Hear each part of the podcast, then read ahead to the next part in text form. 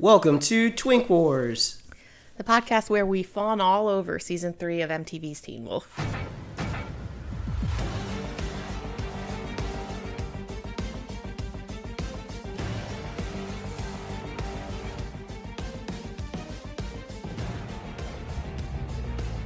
I'm Rashad. And I'm Heather. And today we're talking about season three, episode five, Frayed. But before we do that, you want to talk about showdowns where we lost an MVP. Yes. Do we want to talk about how we've been doing first? Sure. how has your weekend been? How have you been? it's been fine. I've been trying to rearrange things to prevent Misha from destroying things as much as possible. It's not really working. I had to move my little Velcro carpet wall thing that I have Yeah. over there for her to climb on from one side of the archway to the other because she was using it to jump up on the bookshelf and knock that painting off the wall. She should audition to play the live action Spider Cat. Yeah, it's frustrating. Now she just sits at the bottom of the bookshelf and looks up at it and meows forlornly because she desperately wants to get back up there and knock that painting off the wall again. That makes sense because I remember when she would always mess with the bookcase and I thought that she wanted to get inside of it, but I guess she always just wanted to get on top of it. Um, well, she also did want to get inside of it at one point because I did open the door for her a couple times and she would just jump up on one of the shelves and just kind of sit there. And then I locked her in it. Because this, for those of you obviously who cannot see my bookshelf, it's actually a china hutch. So it has glass doors that lock. So she's fascinated by the things in there that she can't get to. She just wants to read like her mom. Mm-hmm. Yeah, that's it. That's cool. There's nothing wrong with uh, cat proofing your home. it's impossible, but Yes. I, I can try.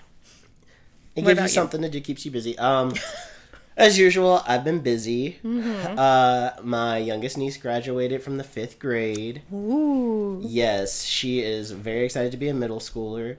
Ugh. I don't want. I won't burst her bubble, but middle school is the worst.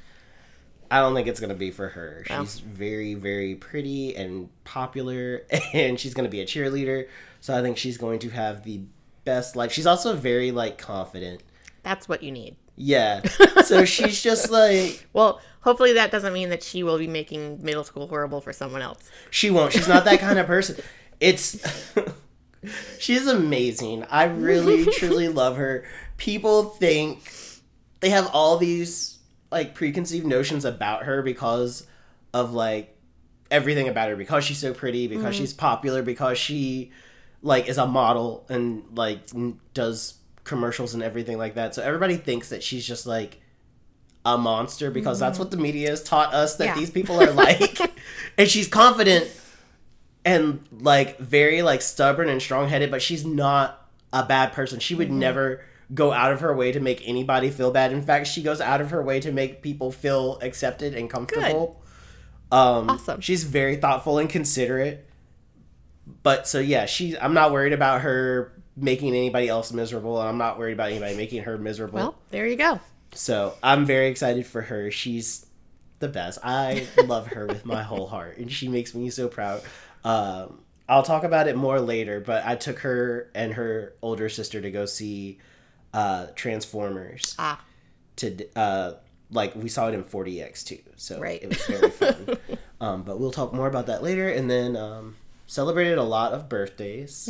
My cousin's baby's birthday, and uh, two of my friends that are twins, their birthday was today, which is why I had a giant lunch slash breakfast, a brunch, a giant brunch. Why you're not eating any of my enchilada uh, casserole that I made. Yeah, I'm so sorry, but I am so full, which is why I had to take a nap. but yeah, so it's been a busy weekend. Oh, and I played. I started my new D and D campaign Oh. yesterday, which is also why I'm not drinking your wine because I mm. drink all day. It's fine with me. More for me. Yes, and played D and D all day, and it's really fun because I'm finally like playing a character and not just basically myself with D and D abilities. I feel like the only part of D and D that I would really get into is creating the character. Like I don't actually want to play. I just want to make a character. that gives me an idea. Maybe um, the next time we start a new campaign, I'll have you make my character for me, and I'll just play it however you want me to play, and then I'll tell you everything that happens. Fantastic. Love it. Okay, yeah, that sounds like really That's fun. like I'll play D and D the same way I play video games. I'll just watch someone else do it. Yes. Oh my gosh, that sounds. I love that idea. So it'll probably be a while before I do a new campaign, but Cool. we will definitely do that. I'm open to it because I think I like acting. Cool. yeah. Fun. So um now we can talk now about we'll our talk topic. about our topic. Look, if we ever have an episode where we do everything in the order we intended to, I just I, it's not Without gonna, us having to remind one another what yeah, we're supposed to it's do. It's not going to feel like us. No. I like the chaos. Okay, so topic: episodes of a TV or movies, scenes, or whatever. Yeah, basically like showdown yeah, events. where the the protagonists and the antagonists come together intentionally to fight. Yes, and not they don't have to lose somebody, but more often than not, somebody Yeah. gets. Otherwise, out. it's kind of like anticlimactic. Yes. So, my first example that I picked was in season five of Supernatural Mm-hmm. When Meg sicks the Hellhounds on the Hunters and Jo and Ellen blow themselves up to save the Winchesters. Yep. So they had come to this town to face off against Lucifer, Yeah. and that doesn't go well. No, it never does. Never does. No. Um. Yeah, that's a really sad episode. I think I cry every time I watch that, It was really or tear sad. up at least. Um. Another one that we both talked about is season five of Buffy, Yeah. Ugh. where we lose Buffy. Chef's kiss. We also lost Glory. Like, yeah. Yeah. But I, I only mourn Glory because she was hilarious. Yeah. She was so funny. I really loved her as a villain. Mm-hmm. Um, and I hated Ben, but only because like he turned out to be such a weasel. Yeah. Like for most of the season, you're like you feel bad for him, and then nope. He starts helping, but also I mean I totally understand why he did what he did. Mainly Yeah, I because mean- Glory explained it to everybody. But still, I'm like, dude, you, you literally have like an evil goddess inside of you. Mm-hmm. Just take an L for the universe, for the world. Yeah. He was weak. He was. Yeah. And that's why Giles did what he had to do. Mm-hmm. And I will forever love him for that. Um. Let's see what else. Infinity War. Yes. Lost a lot of people in that one. Yeah. um, but that yeah, so they had two confrontations basically. They had the fight in Wakanda yes. with what the children of Thanos. Is that what they went by? The Black Order. That's what they're called. I think they call themselves both, but yes. yeah, yeah, yeah. And then on the planet, the other planet, Thanos' home world, Oh yeah, uh Titan. Titan against Thanos. Yep. And that doesn't go well for anyone either. Well, No. it goes well for Thanos. Yeah, they did pretty good though. Everybody was holding their own. Um like lots of power flexing. Yes. Wanda and Thor carried everybody. Oh yeah, Um absolutely. That's and- when I started to be like, "Holy shit, I love Wanda." Yeah, She's my- amazing. and Okoye has the best line in the movie. Why was she up there all this time? yeah, good question. Very good. She was focused on her man. That's which I think is like just a good character point Mm-hmm. that like everybody else is fighting for their lives and all she can think about is vision, which explains why we got WandaVision. And it, ugh, I just love Wanda. She's great. I support her rights and her wrongs. Yes, absolutely. I support women's rights and women's wrongs. Yes, that's it. That's what I meant to say. Yes. Um, let's see what else. What else? What else? You talked about. You mentioned the magicians. one. Yes, when they show down with the beast Mm-hmm. and Alice is using that mega spell and everybody's like, "Bro, stop!" And she's like, mm, "No, I'm going to kill this motherfucker." And then she just like kills herself trying to do it. Mm-hmm. And the beast is like, "Ha ha ha, you dumb bitch!" And then she's like, "Ha ha ha, I'm not even human anymore." It And- worked. Yeah. Ah, God, I need to rewatch it. I talk about it too. so much. Did you ever finish it? I did. I watched Okay. it all. I was not a fan of the fifth season. I don't think anyone was. And not even because one of the main characters was no longer on the show it was because they had so many missed opportunities I don't even remember what happens in the fifth season. I would have to rewatch it. I didn't hate it. I Yeah. wasn't as mad as everybody else was. i think no it wasn't where they tried to get magic back because i felt like that was the one with the keys Yeah, I just need to rewatch the whole series again because besides the first season, I kind of don't remember a lot. Yeah, and the episode that I just talked about is like one of the first early episodes of the second season. Yeah. Anywho, I think that was all the ones we were going to talk about, right? Yeah, Cool. Like our shortest topic period ever. because we actually talked about it before we were on Yeah. the show. What a novel great. idea. I know. Okay, so this episode, season three, episode five, Frayed, it aired July 1st, 2013. It was directed by Robert Hall and written by Angela Harvey.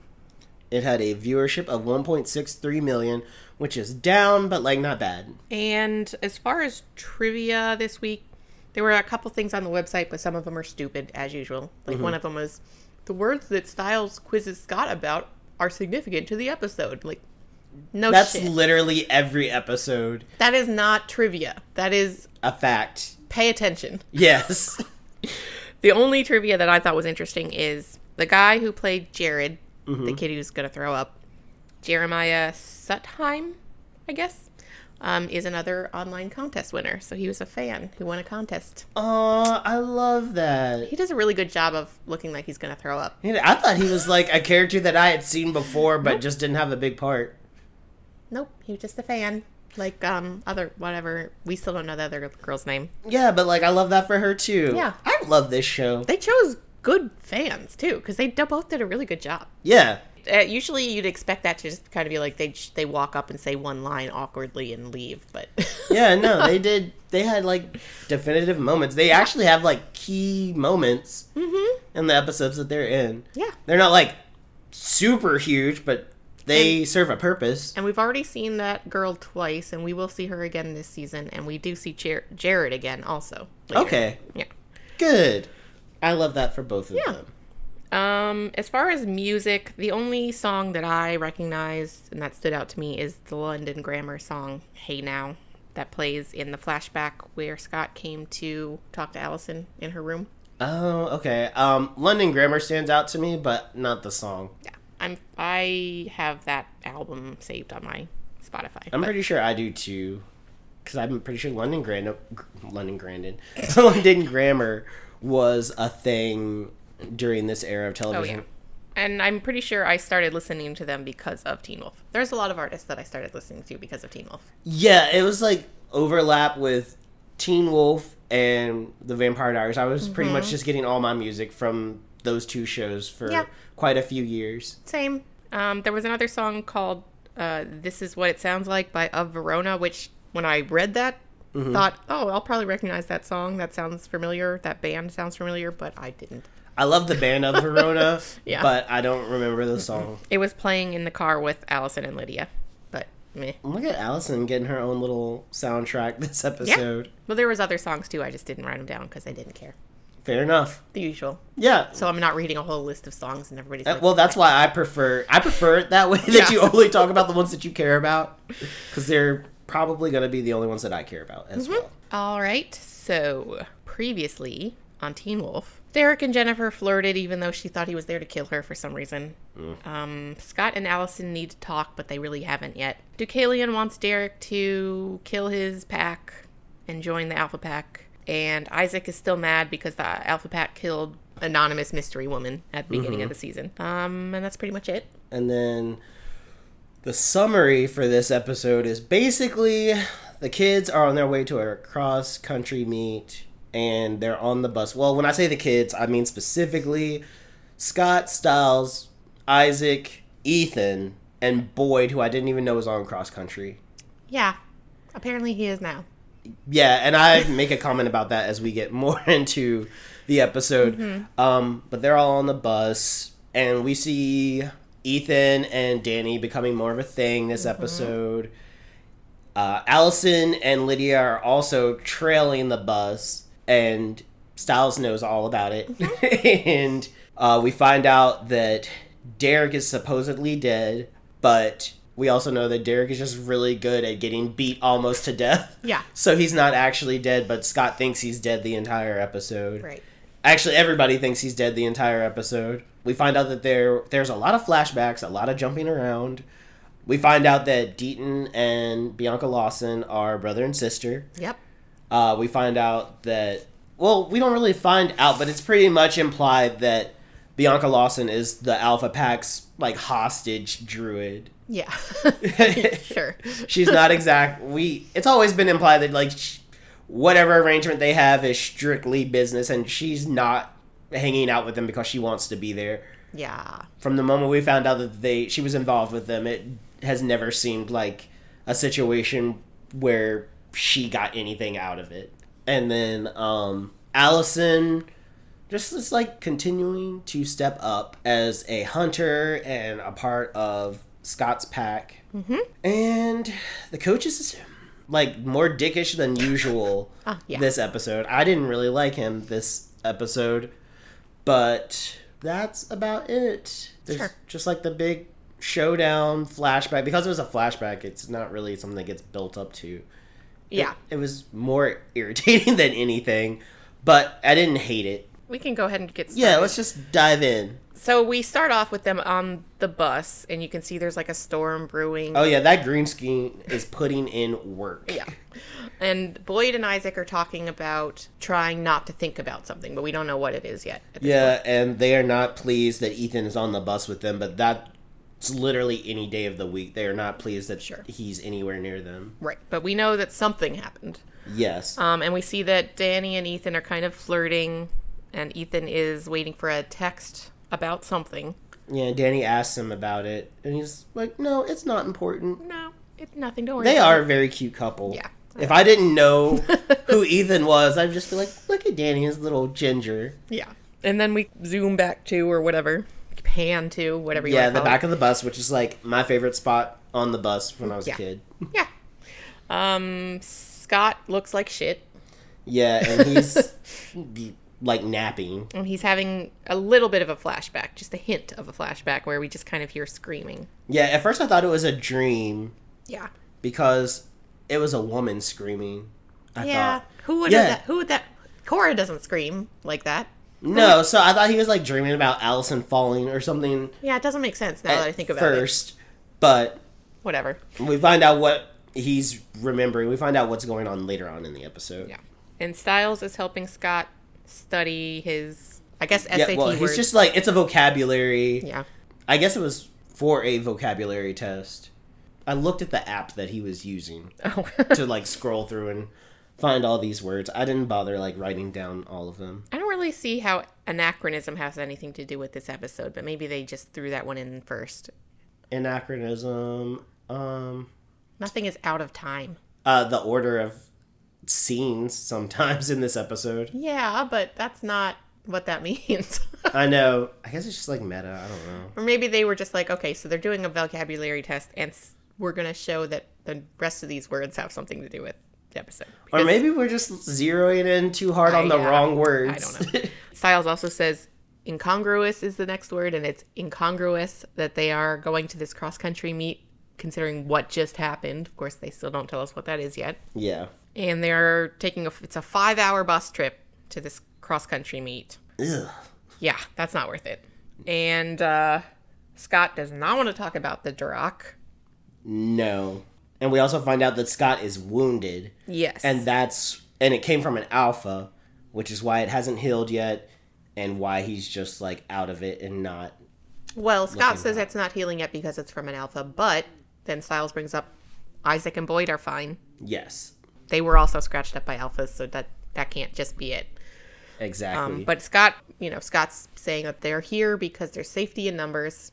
To which Stiles replies, "There's also death in numbers. It's called a massacre or a bloodbath and then or a slaughter." that's when scott finally says he can't believe it he can't believe derek is dead and at that point because i didn't remember what happened in this episode i was like he's definitely not dead but i'm sure he'll wish that he was when we find out whatever happened to him Yeah. and as usual yeah Mm-hmm. It would probably be easier to keep track of the episodes where Derek is not horribly wounded yeah than it would be to keep track of his wounds. Yeah, and as the point blank, if they don't see if you don't see Derek's body and don't have constant like eyes on Yeah. that body at all times, I'm just going to assume he's alive and he's just like licking his wounds somewhere. Right. Because he just I mean, even if it wasn't a pattern with Derek, obviously he's a main character, and I think it's pretty safe to assume he didn't die in a flashback. no, no. His death is going that we to didn't be. Ugh, God, that just makes me think of somebody who died in the final season of True Blood off screen, and I thought Mm-hmm. I knew that that's it- where you were going with that. Yes, I was like, "There's no way that person's dead," and Yeah. then they're like, "Oh no, that person did die." I was was like, "Off fucking bullshit. screen." Oh my god. Fuck season six of True Blood Mm-hmm. Forever. show, oh god, there's a lot of shows that go downhill after a certain season, but that one really went downhill like hard. Yeah, In fact, I don't think I watched that season opener and then I think I never finished that season. I never finished the show. there's no reason to. It was awful. Mm-hmm. But moving on. Anyway, Yes. um okay, so we go to the credits and when we come back, we see that Allison and Lydia are driving behind the bus, following the bus. Allison is very tense about it. She is very concerned. Yes, and Lydia is kind of making fun of her. Am I too close? So it depends. Are you planning to mount the bus? Yes. so basically, Allison says that, you know, Scott started all of this because he came to see her, and then we have the flashback between the two of them. Yes, because Scott found one of Allison's arrows that she left behind at the school Yes. From where she helped out the night they caught Boyd and Cora. And then Scott and Allison start flirt fighting. Yes. He, Which- I just think, well, I, I mean, I like the scene in general, and like we've already established, they have so much better chemistry, and they're so much, like, hotter together Yeah. when they're broken up. Exactly. when they're just not on. Right. When they're trying to hold back. Yeah, it's good. I think that's what they really needed was just some restraint. Yes. Like if they were together and they could just hold back and like maybe tried not to be all over each Mm-hmm. other all the time, I think we wouldn't have had any annoyances with them Yeah. the first two seasons. I do think it's very cute when Scott is talking about, you know, he flicks the little arrowhead and says he looked it up. Yeah. he's like, yeah, these are, you know, he's talking about they're like military grade, blah, blah, blah. also, literally nobody, even her dad doesn't use arrows. Yeah, but it's still funny. Oh wait, did Chris use arrows in the beginning, like a crossbow or anything? Mm. I feel like He may have it one one time or maybe he might have used a crossbow at yeah, some point. something like that. I don't think he's ever used like an actual bow and arrow. No, yeah, that's definitely just her thing. Yeah. But nobody else is gonna leave those lying around the school. No. And um, I felt really bad when Scott kind of sort of hurt her. Pretty sure her pride was more hurt than her wrist. Oh, for sure. because they're having this whole back and forth about how Allison, of course, is always, you know, adamant that she can take care of herself and she can go head to head with any supernatural creatures. And exactly. Scott's trying to tell her, like, no, you can't. Yeah, because Scott is trying to convince her that it's too dangerous and the alphas are scary. Mm-hmm. But I will admit that he's acting like Allison didn't take down Erica, Boyd, and Isaac on her own. Yeah. Scott, Erica, and Boyd at that time were not a big threat. You mean Isaac? Isaac. Yes, but yeah, th- I mean, there's still not really much. Well, Erica's a non-factor. Yeah. Right. now. I'm just saying, like, comparing them, taking them down to fighting an alpha pack, not the same. Oh, very much not the same. But like, she also shanked the Kanima for all the good that that did her. Yeah. I, that's the biggest threat that she's ever gone toe to toe with. Yeah, but I mean, it would have killed her. It, oh, for sure. So. circumstances saved her life. Right. They have a fun little back and forth sparring session, and Scott ultimately wins. Yep, and then he leaves, and we find out that the Argents live in an apartment now, Mm-hmm. and then we find out that the Alphas live there too, Yep. because Deucalion loves to be on elevators with Scott. Yes. The Alphas in general are just like being on elevators with Yeah. Hmm. Scott. Him and Ennis. Um. So Scott rushes over to Derek's place to tell him that he found out that Deucalion lives there, and you're like, "Yeah, yeah, we know." Yeah, We and knew um, because Boyd and Cora followed the Alphas at some point and found out where they live. Yeah. and I love Boyd's outfit. He looks I did make a really comment about that. I I think. I mean, he looks good, but he also does kind of look like like a bouncer at a gay club. He does. like I don't. It doesn't look like his look. no, it doesn't look like Boyd at all. But I, it was working for me. Yeah, I was I mean- like, "Damn, son." He's trying something new. yeah, he's like, mm, "I gotta remind everybody how hot I am." It's working. It is. Ah, The schemers are scheming, as Peter says, because he's there with them, and they have Yeah. the blueprints for what the apartment building. I thought that at first, but I think it's for the mall Okay. that they end up fighting in later. I guess so. because What do you need blueprints for a mall? It's just a big open empty space. I will say this is this episode was a little messier in terms of things where they just only in the sense that they left out information mm-hmm. more often than they have this season. Well, Because like we never knew what the plan was or how they were planning to go know. after. I don't know if it's necessary though. It's not. It wasn't an issue for me. Yeah. I was just like there are things. I had more questions about what was going on, but it, it wasn't so egregious that I dwelled on them. It wasn't one of those times where it's like None of this obvious. makes sense. Yeah, you should have told us. This and I'm was kind of frustrated. like no, it's fine. We so didn't need like to we know. just knew that they had a plan, but we didn't really know what the plan was. But I But think, I mean, I think we can all assume it was not a good one. oh yeah, none of their plans are good, No. especially with the people planning it. Uh huh. I'm like, Derek's pack has never been effective at anything.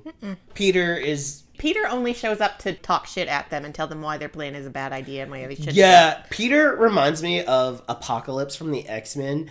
He's a villain that seems like he should be a very big deal, and he's very grandiose, and he postures a lot. But all of his plans are pretty much dog shit, and he always he fails, which is like the nature of villains in superhero things. But like, it's just Well, yeah, he's not plot- plotting or planning anything now. Yeah, He the just- way that they carry themselves, like Deucalion carries himself, but he can also back his shit up. At this Peter- point, Peter only shows up to make everybody annoyed. Yeah, and that's kind of what.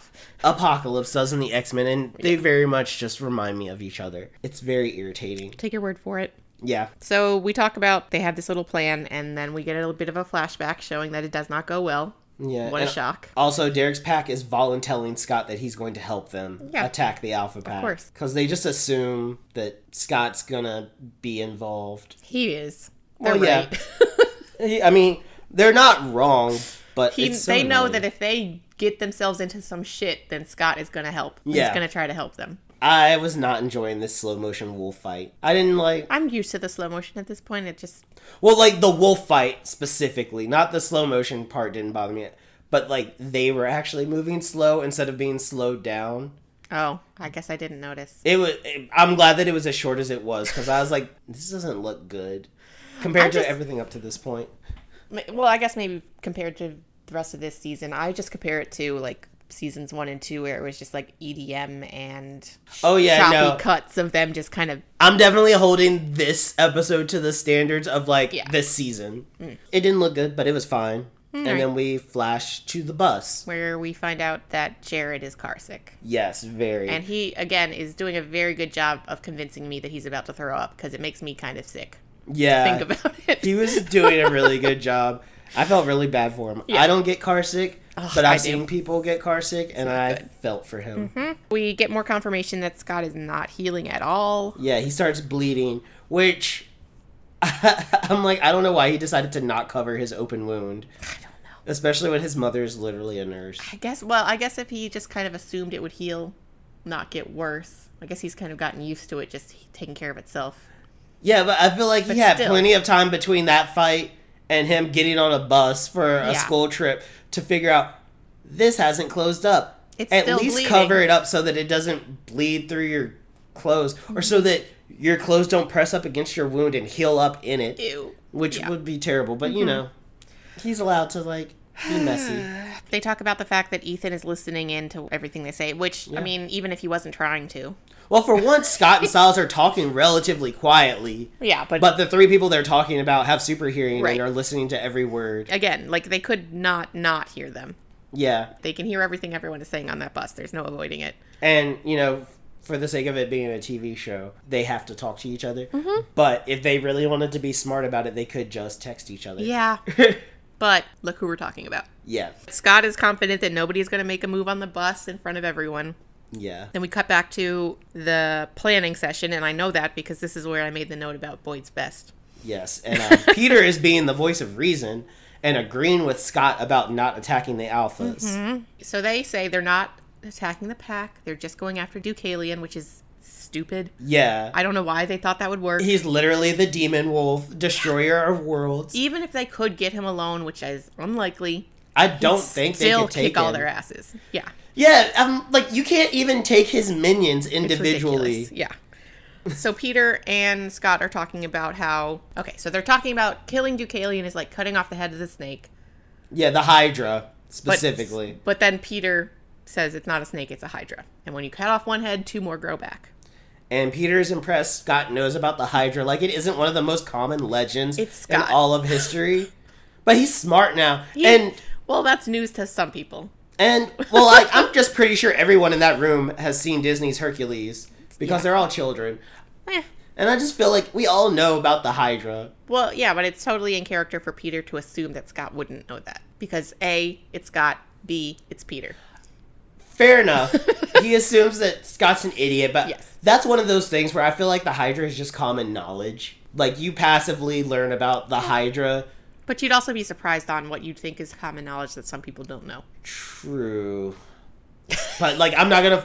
Now I'm starting to think of like an example of something, but we're not gonna do that. No, we're getting off track. That will derail us. So then we cut back to Lydia and Allison, and we see that Lydia is studying thermodynamics. Yeah, so we can remember that she is smart as fuck. Right. Did they make school textbooks about thermodynamics? I was under the impression that that was, although that was a textbook on it, I don't think. doing outside reading. Yeah, I'm pretty sure that was just a college book that she mm. had because she has already read every curriculum based Right. book for her school year, and That now she's sense. outsourcing. Sure. So Lydia points out that Allison is out of gas or about to be, Allison figures out that there's something going on between Aiden and Lydia, which and I don't understand. We've established this before. I don't understand Lydia in general when it comes to men sometimes. Mm-hmm. But this in particular, especially now that she knows that he's an alpha who has been repeatedly trying to kill her friend. I, I don't think that they're telling her everything.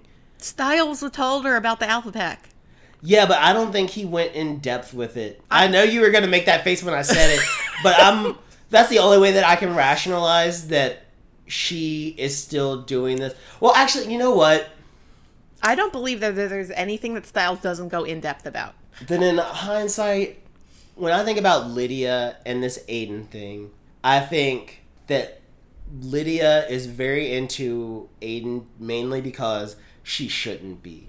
I guess. they've only been fucking up with people that aren't really that close to her because like lydia's not that close to any of derek's pack she's only really attached to like scott and friends who just keep inserting themselves into this derek's pack business.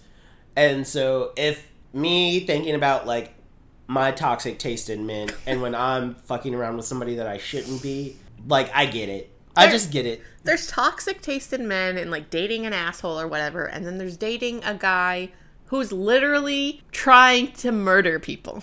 and yeah i get it. I well, and to say you would you understand her being attracted to a murderer. I understand her being attracted to him, and especially because it's just sex to her. I'm not saying it's good. I'm not saying it should make sense. I just, I just get it. expect more from Lydia at this point, Yeah, and I guess I'm wrong. she's a teenage girl who dated Jackson for years. Jackson wasn't a murderer. He was just a jerk. Mm, I mean, he was as the Kanima, but that was not his fault. Yeah, This uh, is a literal murderer. well, as far as she knows, he's just an attempted murderer okay. because they don't know that the alpha, like how the alphas get their power, like They why they're so tough. that they killed Braden. True. Wait, do they? Like, Isaac does. And I'm sure he's told everyone. He's told everyone why he hates them. okay, hmm. She knows. I just get it. I don't think it's a good choice. I don't. I'm disappointed in her. I mean, you can be. I'm not thrilled about this. I'm just saying I understand it. That's really my only opinion on the Aiden and Lydia situation. I just understand it. It's not a good thing. No. She's of an age right now where she is not really thinking about it. But I'm sure she looks back on it and she's like, mm, not my best move. I would hope so. But then I also had to question their choice to hook up in coach's office. Like, is that after school? Or do they both have like a. What is. I don't know what it's called, but like the kink where you want someone to walk in on you. Oh yeah, the getting caught kink. Yeah. Um, Because, I mean, come on. knowing Lydia, as smart as she is, she probably knows exactly where the coach is, what he's doing, and how long it would take him to get back there. So I would anticipate her having enough forethought to pick like an ideal hookup spot. I guess. Ugh, whatever. Anyway, back to the bus. They're stuck in a traffic jam because there was some accident ahead of them. And Boyd is ready to snap. yeah, he starts to wolf out. And then right after that, we get a flashback again to Deucalion taunting Scott in the elevator. Yeah, who, like Alpha Peter, reminds Scott that he is not a threat. Yep. Um, and that talks about how someday he might realize that the only way to protect some uh, one person is to kill another. And he wants to see what Scott's made of. Deucalion just really wants to get convince other people to kill people. Yeah, he loves it. So we get more flashback to the fight, and there's a particular clip of Scott falling down. Oh, before we do that, um, when Scott gets off the elevator, a whole bunch of people get on, and Deucalion asks someone to hit the button for the penthouse. Yeah. And, bitch, you were already on the elevator when all those people got on there. Yeah, So, just sitting there. yeah, like, He's like, oh, thank God someone else is here. I didn't know it button was. like this rude little boy would not press the penthouse button. I've just been stuck in this elevator for Forever. 20 minutes. It's been crazy. But like that's really my only comment about that. It just made me laugh Yeah. when he did that. Okay, so now we cut to uh, yes. Ennis and Derek falling to their deaths. All right, and there's just a little clip where you see Scott falling to the ground, and I just made a note that I could tell that Tyler is trying really hard not to fuck up those claws. yeah, Like the way his hands hit the yeah, ground. you can still like. Oh yes, I made note of that too. yeah, especially as someone who's recently been trying out uh, press on nails. Yes, I, I I know when it's somebody who's trying not to pop a nail off. yes, I clocked that during the wolf fight as well. Yeah. So Derek and Ennis fall off the edge of the whatever and crash onto these escalators and we get a shot of Derek look laying there motionless with his eyes open. He looks pretty fucking dead. he does. But That's on a smaller scale of shit I've seen happen to Derek. Right. where I thought he was dead. he just had the wind knocked out. I was like, he just fell down. I was like, I've seen the boy impaled multiple times. Mm-hmm. last week. Yes. That looked a lot worse than falling Yeah, from really did. high up. And then we have this weird exchange Mm-hmm. with Peter and Cora where he walks up behind her and is like, It's just me, your uncle, Uncle Peter. And she goes, Uncle Peter, who killed Sister Laura. You're right. Just trying to point out, yeah, you saying your uncle, you're my uncle, does not comfort me at all. You did kill my sister. Yeah. And just the way that they said it, it was weird to me. I'm like, you could just say it's just I Uncle it. Peter. I got it. And also, it's like, yeah, the dude who killed my sister. The sister Laura thing is the really the part where I was just like, Well, it's not something she would. It's not like she goes around calling her sister Laura. I'm just like she was just emphasizing the point. I think. okay, we'll go with that. I didn't like it, but it's fine. Not a big deal. Um, And the course- bodies have disappeared. Yes, and oh, well, of course, Peter points out. Well, did Derek mention that he killed me too? You deserved it. Yeah, bitch, There's you totally did. Did she not just point out that you killed her sister? Yeah. And then he somehow claims that he doesn't know if he can trust her because, well, she says, you know me for 17 years. And he points out, No, I I've knew known you for for 11. 11. And then for the last six years, I thought you were Six dead. months. Six years. No. Yeah, Six. Oh yeah, now. six were unaccounted for. Right. Okay. Yeah. Yeah. I thought he said months for some reason.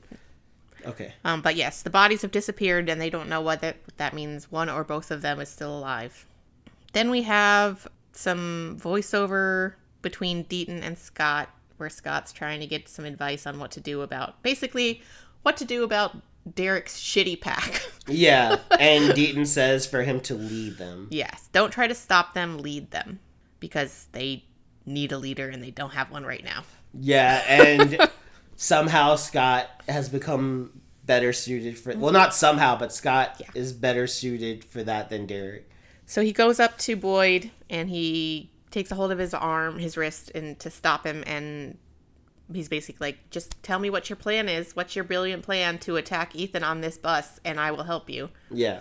Which, of course, talk brings him back down a little bit. Like, no, you're right. Well, first he's like, "I don't have a plan. I don't give a shit." Once Scott has that situation like diffused, he goes mm-hmm. back to Stiles, who wants to know why Ethan keeps checking his phone, and both he and Scott hate that Ethan is sitting with Danny. Which And- that would eat me up too. And Stiles points out that he has a very perceptive eye for evil. Mm-hmm. He True. does. He does. You should And- trust him. he should. so then Stiles decides to text Danny and ask him why he keeps checking his phone. And Danny says no. S- Danny telling Stiles no is such a. I love the Danny and Stiles Yeah, me too. dynamic. Danny's like, "Will you please stop cock blocking me? I'm trying to hit on this guy." Yes. and Stiles obviously is not taking no for an answer. no, and he just keeps blowing Mm-hmm. him up. Danny, silence your phone. Yeah, but I think the main thing is that Danny wants to know just as bad. Yeah. I think Danny finds Stiles like equal parts irritating and amusing. Yes.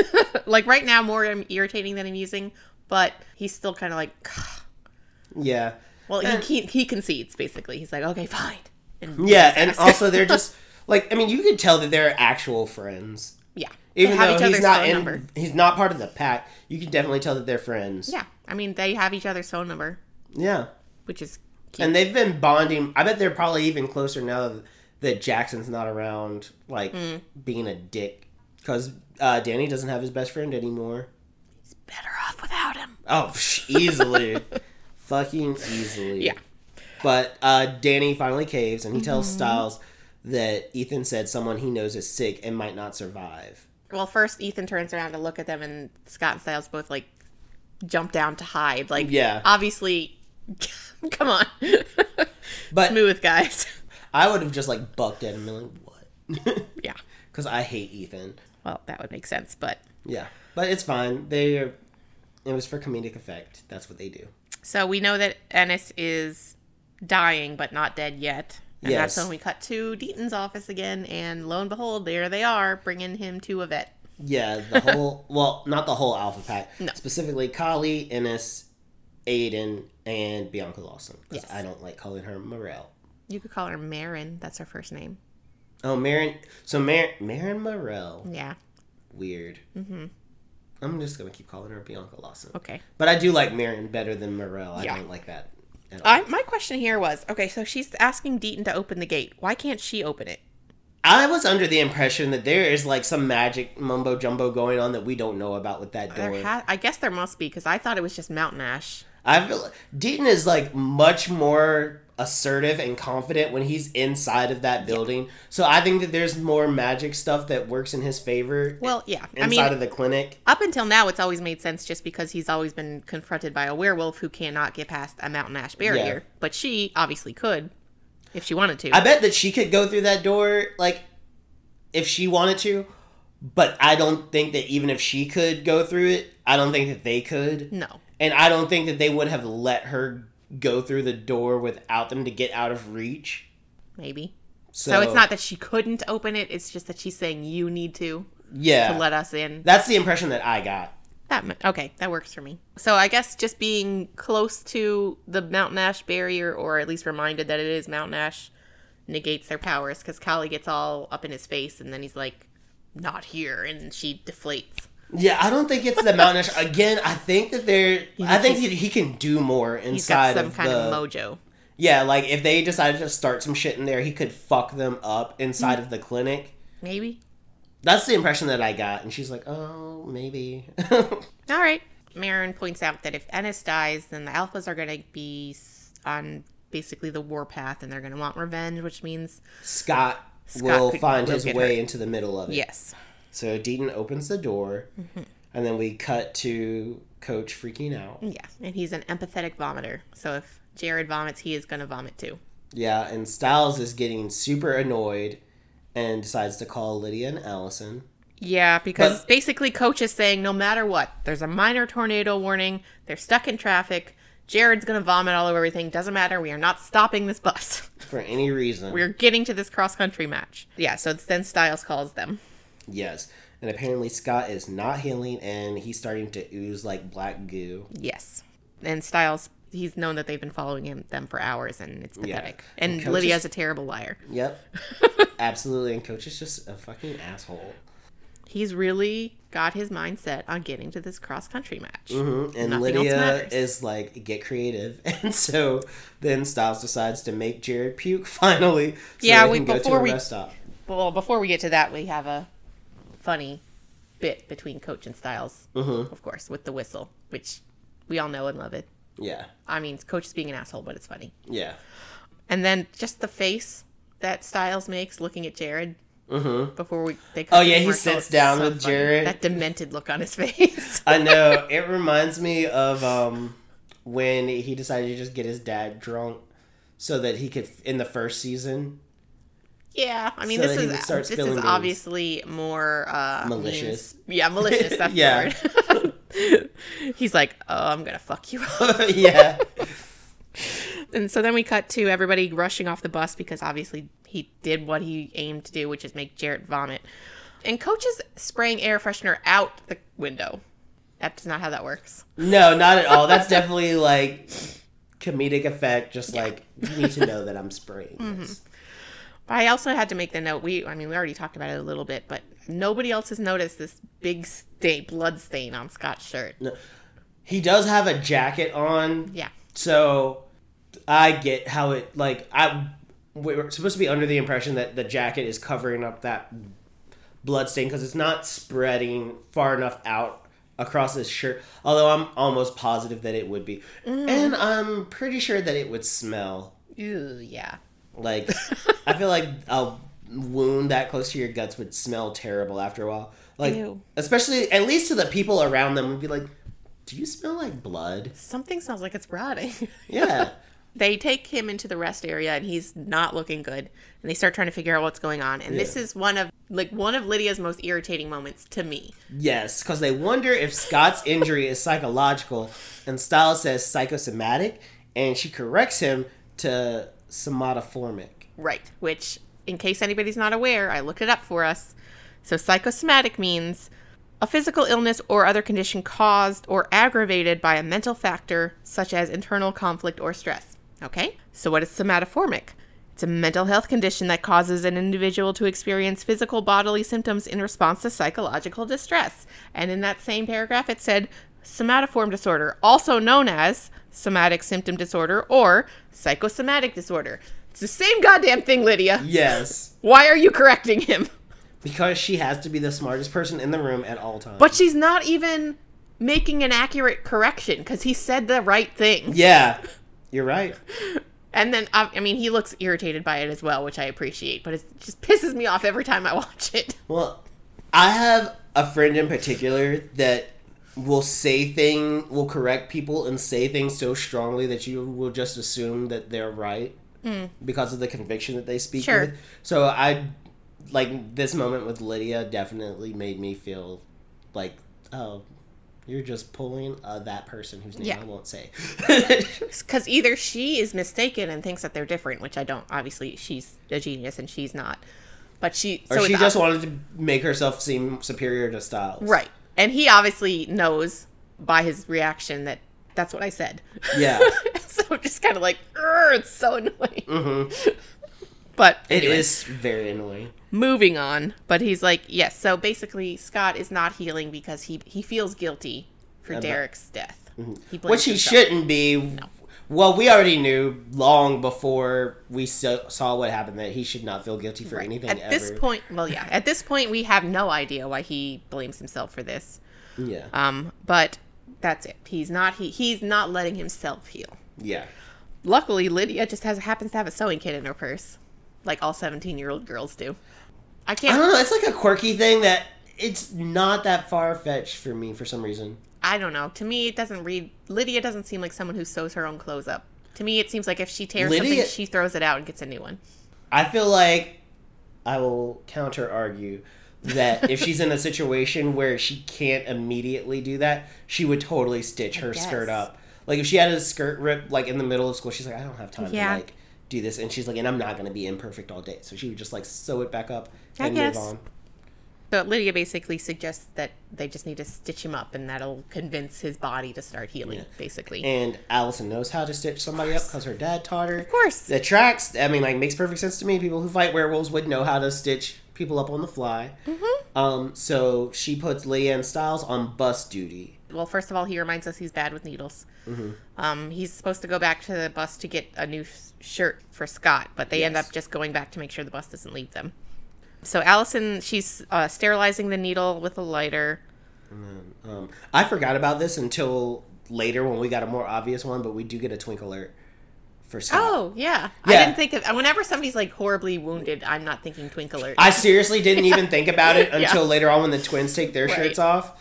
And then I was like, oh yeah, I guess Scott took his shirt off earlier. yeah, he did. But like, yeah, so we cut back to like Lydia, and she's, I mean, not Lydia, Allison. Yeah. And she's struggling to thread the needle. Yes. And then Victoria pops up and starts berating her Mm-hmm. immediately. So we get an idea, kind of get an idea of more insight into how Allison did see her mom. She saw that her mom was also That is literally what I bitch. thought about. Yeah. But then her mom is also still start her mom air quotes, Yeah. starts like motivating her and guiding her. Yeah. I'm really having a hard time believing that Victoria was not Gerard's daughter.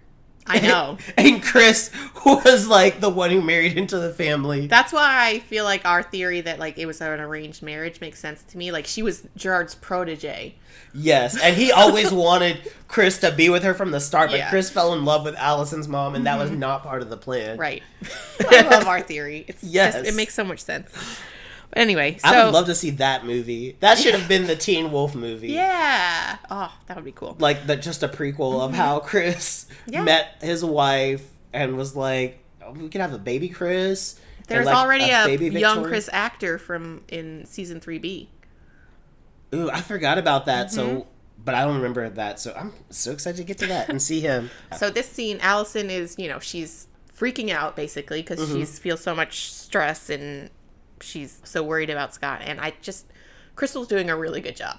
in Yeah, she's doing fantastic. like I got a little, I almost started crying a little bit just watching her almost start crying. yeah, it Um, was really good. but she, her mom is, her mom again, uh, air quotes, is telling her like, what do we need to, how do you need to approach it? And she's Unemotionally and, and clinically. clinically. she finally threads the needle. Yeah, she pulls it together. She threads the needle, and she does a really gross job of sewing up those wounds. I don't think that's how a doctor would do it, but No, but she's not a doctor. It's and fine. it's it's all just for show anyway. Yeah, a teenage girl who's stitching up her like ex boyfriend. She still has complicated feelings about, Mm-hmm. and she just had to like talk herself down to even be able to do what Mm-hmm. she did. Props to her. She did better than I could do. Oh hell yeah! I do think it's funny that she took the time to sterilize the needle, even though she's about to put a bunch of like thread that's just been in Lydia's purse Yeah, in him. Like Mhm. that's not sterile. If that was going to be a problem, which it won't because he's a werewolf, the thread Yeah. would be just as bad as the needle. for sure. That's not meant to go in your body. no, it's definitely not. it's Anyway. fine. Then it seems like Scott's not breathing, so Scott's dead. Yeah, he's unresponsive. Rip. And then we cut to like him remembering Derek, and then he finally wakes up, Yes. and his nasty ass wound looks better. Actually, mm-hmm. I'm wondering though, like, so he's gonna heal up, and that thread's still gonna be in there. So does he have to go home later and pull it all out? I was just thinking that, Gross. or part of me thinks like maybe in this show, if they were gonna rationalize it to us, it would push the thread out because it's a foreign thing in his body. But it's all like sewed up and wrapped around. It's not like it's just It's true. You're right. and to mm. push it out, it would rip through his skin again. Thinking about it too hard, like we do. I know. But that's, yeah, that's oh, that wasn't me like talking you down. I'm just like, yeah, we're thinking too hard about it. I don't think it would be an. It would be unpleasant, but It'd I do so think he could easily just. You know, Oh yeah, I bet he did. He probably like took out. a claw and like slashed it and Yeah. then just like pulled it out. Yeah. Anyway. So then Scott has another flashback oh, yeah. where he remembers getting ready to leave, and mm-hmm. Isaac, Leaning Come- very seductively against the door frame, I think. where you going? Oh, you're going out to eat? I'll go with you. Let's have a date. Date night. yeah, and he's like, "Where are you gonna get?" He's like, "Uh, Mexican." He's like, love "I love Mexican." Mexican." Mm-mm-mm. But obviously, Isaac knows that he's going to meet Deucalion and he's not going to let him go alone because Isaac has chosen Scott and he is very loyal. he is. But there's always been a connection between him and Scott Mm-hmm. from like day one. So I love it. Because I ship them. Yeah, I do. I really do. Yeah. And plus, like, I don't know. Isaac's sexy. Mm-hmm. He is very attractive. Yeah. And I found out he's older than me. That makes him more attractive. Only old like by a couple months, though. Okay, so we cut back to the. I guess we're back at the mall again. I did think it was strange that Derek chose to white fang Isaac but not Boyd. I have been thinking about that for the past, uh, like, couple of days, just because. I mean, I know Isaac was living with Derek, Mm-hmm. so he wanted him to move out, but it's not like Boyd is not in danger as being part of his pack. Yeah, and it's also not like Cora is. Cora makes a little bit more sense because that's his sister, and Right. she's probably like last on the totem pole that he And she was there when Deucalion went through his whole spiel, so she he wouldn't be able to trick her. Yeah, Maybe Boyd just didn't fall for it. Maybe he's like, "You're you're trying to white fang me. Yeah. This is bullshit." um, we didn't see that, but I could I could buy that. I bet. Also, I bet Derek probably thinks that Boyd can handle himself if Yeah. Derek tried to pull something on him. I think it's probably a little bit of both. I feel like he has more confidence in Boyd, which is fair. And I think, even though it's like really shitty, I think Derek would feel worse about doing something bad to Isaac than he would about doing something bad to Boyd because Isaac literally has nothing now. But he did do something bad. He white fanged him. Like I meant like killing him. So you think he would feel worse if Isaac died than if Boyd died? I do. I don't know about that. I don't think so. I think he'd feel bad about both, but I think he's more sympathetic to. I I nah. I don't Isaac- think I he's don't more. know. I think he thinks of Boyd as more of his like his right hand man, and he has more faith in him. And I also still also see that if he tried to pull the same thing with Boyd, Boyd would be like, I don't. I see right through this. yes, I'm not leaving. and also like, come at me. I'll fight you. We're back in, you know, present time or whatever. Yes. and Allison is not going to leave Scott. So they're Allison and Lydia are getting on the bus and they're going to leave the car at the rest stop. Um, so then we go back to the flashback again, and we see that Scott had apparently thought he would meet Deucalion before Derek got a chance, and I guess warn him. I think he just wanted to meet Kelly. I guess, uh, yeah, I guess warn him and talk to him. But Derek had already and his pack planned for that. Yeah, But then also Deucalion had planned for that as well. everybody had planned for everybody to do exactly Everybody- what they did. because all of these people are so incredibly transparent. Yeah. I was like, there's nothing. Everybody's just like so obvious. Yeah. So, Kali slides down a column on her claws. Yeah. So at this point, no, I've recognized this set. Have you? Did you recognize it? Like this mall set No. I knew I had seen it before, so I looked it up. I was just like, abandoned mall used in lots of movies and TV shows or whatever. And it came right up. Hawthorne Plaza Shopping Center. So from um Stranger Things. no. Um, let me see. No, I think No, no. Stranger Things was a they built that mill. Oh, okay. Just But kidding. here's a list of things it was used in. Okay. Minority Report, Fast and the Furious Tokyo Drift, Beyonce's Superpower video, Gone Girl, Rush Hour, Westworld, Taylor Swift's Ready for It video, Huh. and the movie Tenet. Other things too, but I skipped them. They use this all the time. Okay. It's Hawthorne Plaza Shopping Center in Hawthorne, California. I just really recognize cool. those escalators and mm-hmm. like the second floor, all that. Huh. Go figure. Mm-hmm. So anyway, fun fact. That is fun. That's trivia that should have been in the fucking Yeah. notes on IMDb. But I came up with that all on my own, so you're welcome. Yeah, thank you. I appreciate it. That was useful information. So then we get a double twink alert. Yes, for the twins. That's when I made my note about. I guess Mm-hmm. Yeah. Scott counts two from earlier. I was distracted by him dying, Mm-hmm. and then we cut to the group, and Isaac and Boyd have decided to jump Ethan. Well, Isaac. Well, I say like Boyd is there. Is what I really he's meant. root, he, you know, he's rooting him on, but Isaac's the one who. Oh yeah, Isaac is beating the shit out of Ethan. Yes. And the coach is like, "Get off of him, Isaac, Isaac!" And of course, Isaac's like, "I don't give a fuck what anybody says." And then Except for Scott, Scott. shows up, and he listens to Scott immediately. Mm-hmm. And I was like, I wonder if everyone thinks Isaac is homophobic, and this is a gay bashing. I- yeah. Considering this is the second time he's beat the shit out of this boy. But then they're also really confused because they also still all think that Isaac and Scott are hooking up. Yeah. so they're just like, "Is this a lovers' quarrel?" Is yeah, is this is he homophobic or is this like a jealousy thing? Like, does Ethan like, did he fuck with Scott? I was like, how does Danny fit into all of this? What the fuck is going on with these guys? Yeah, it's like, is Isaac trying to leave Scott for Danny and Ethan's in the way of that? Oh man, the Beacon Hills rumor mill. oh, yeah, I So would much. stay on it. If we had like a little blog, I'd be like, so apparently there's some kind of drama. There's like a love. Trouble in Paradise with Scott and Isaac. Yeah, it'd be like Gossip Girl. it's like, I beat the shit out of E. Oh boy. Okay. Okay, so then we cut back to Peter and Cora standing outside the clinic, and Peter reminds us that it's half made out of mountain ash. Yes. And he's like, I don't even know how to get in. And Cora's like, gee, I don't know. Let's use the door. Like everybody else. Um, but then we cut inside. Peter can hear that they're in there. We go inside. Um, Deucalion has showed up. and he starts looking around and like asking about how Ennis is doing.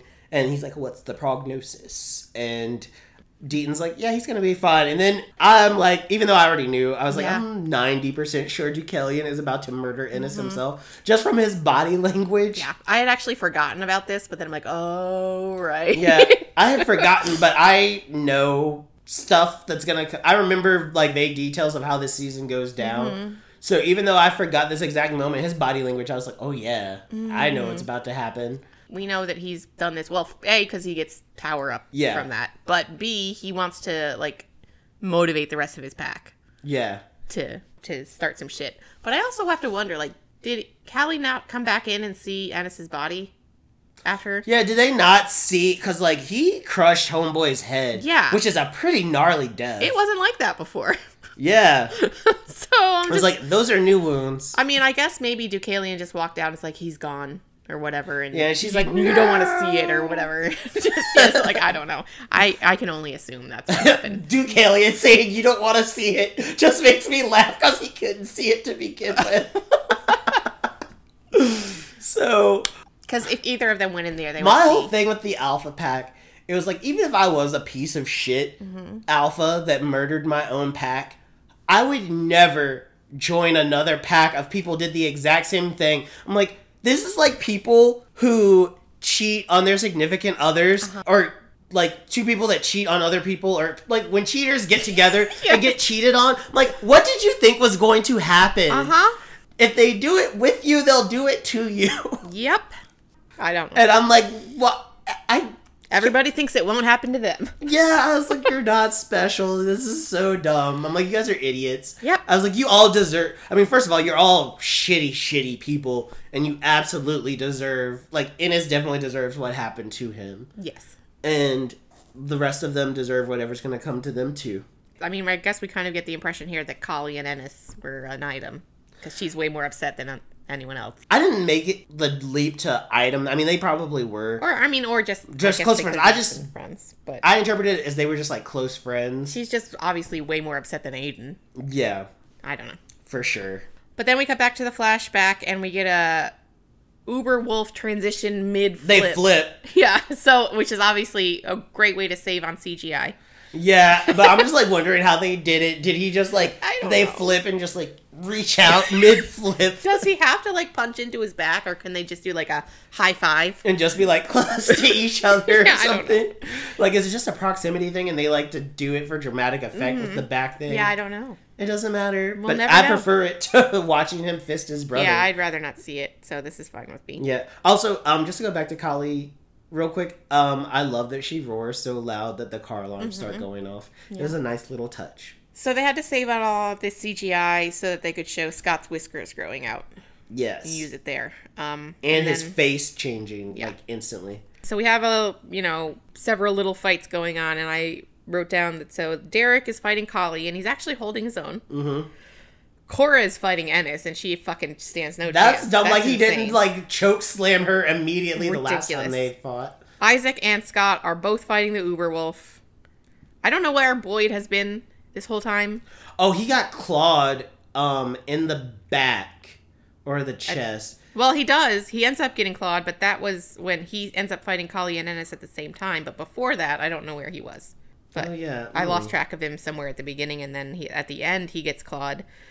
And then Deucalion, everybody hold halts. Yeah, the alphas just kick their ass as usual. yeah. And Deucalion tells Derek if he kills Boyd, He'll let everybody else he'll go. let everyone else go. And then of course he hesitates because he's not going to do that. so Kali's like, choose between Boyd or your sister. Right. And it all looks horrible and bad. And then Allison arrives and saves Yes. the day. And she's just flash banging everybody with flash arrows. yep. And then we flash to Allison Another talking to Chris. Yes. This is the flashback episode. And this is the first time we've seen Chris in a couple episodes. I missed him, hmm even though he's being a dick. Yeah, I get it. He is. He wants to keep her safe. I understand, but he's telling her to not try to save her friends' lives. I mean, come on. Yeah, There's just you know your daughter at this Right. point. She's gonna try, and also you know that she feels bad from when she went evil and mm, Yes. fucked most of them up. yeah. But he's, you know, he's saying he's trying to get his consulting business started up again, and she needs to focus on graduating from high school, and they're not getting involved in this, which is again he has to bring up uh, like a retroactive metaphor, like a reverse metaphor. yeah, almost. threading the needle. Yeah. Yes, I clocked that as Which well. Which I guess if you're going to do something that's on the nose, it's better to do it this way than to bring Yeah. up threading the needle and then yeah. So I appreciate that. Yeah, I was like, mm, that should be corny, but it doesn't bother me because Yeah, I know that this happened earlier. yeah, it works. Yeah, because the way that I it was presented to me was better.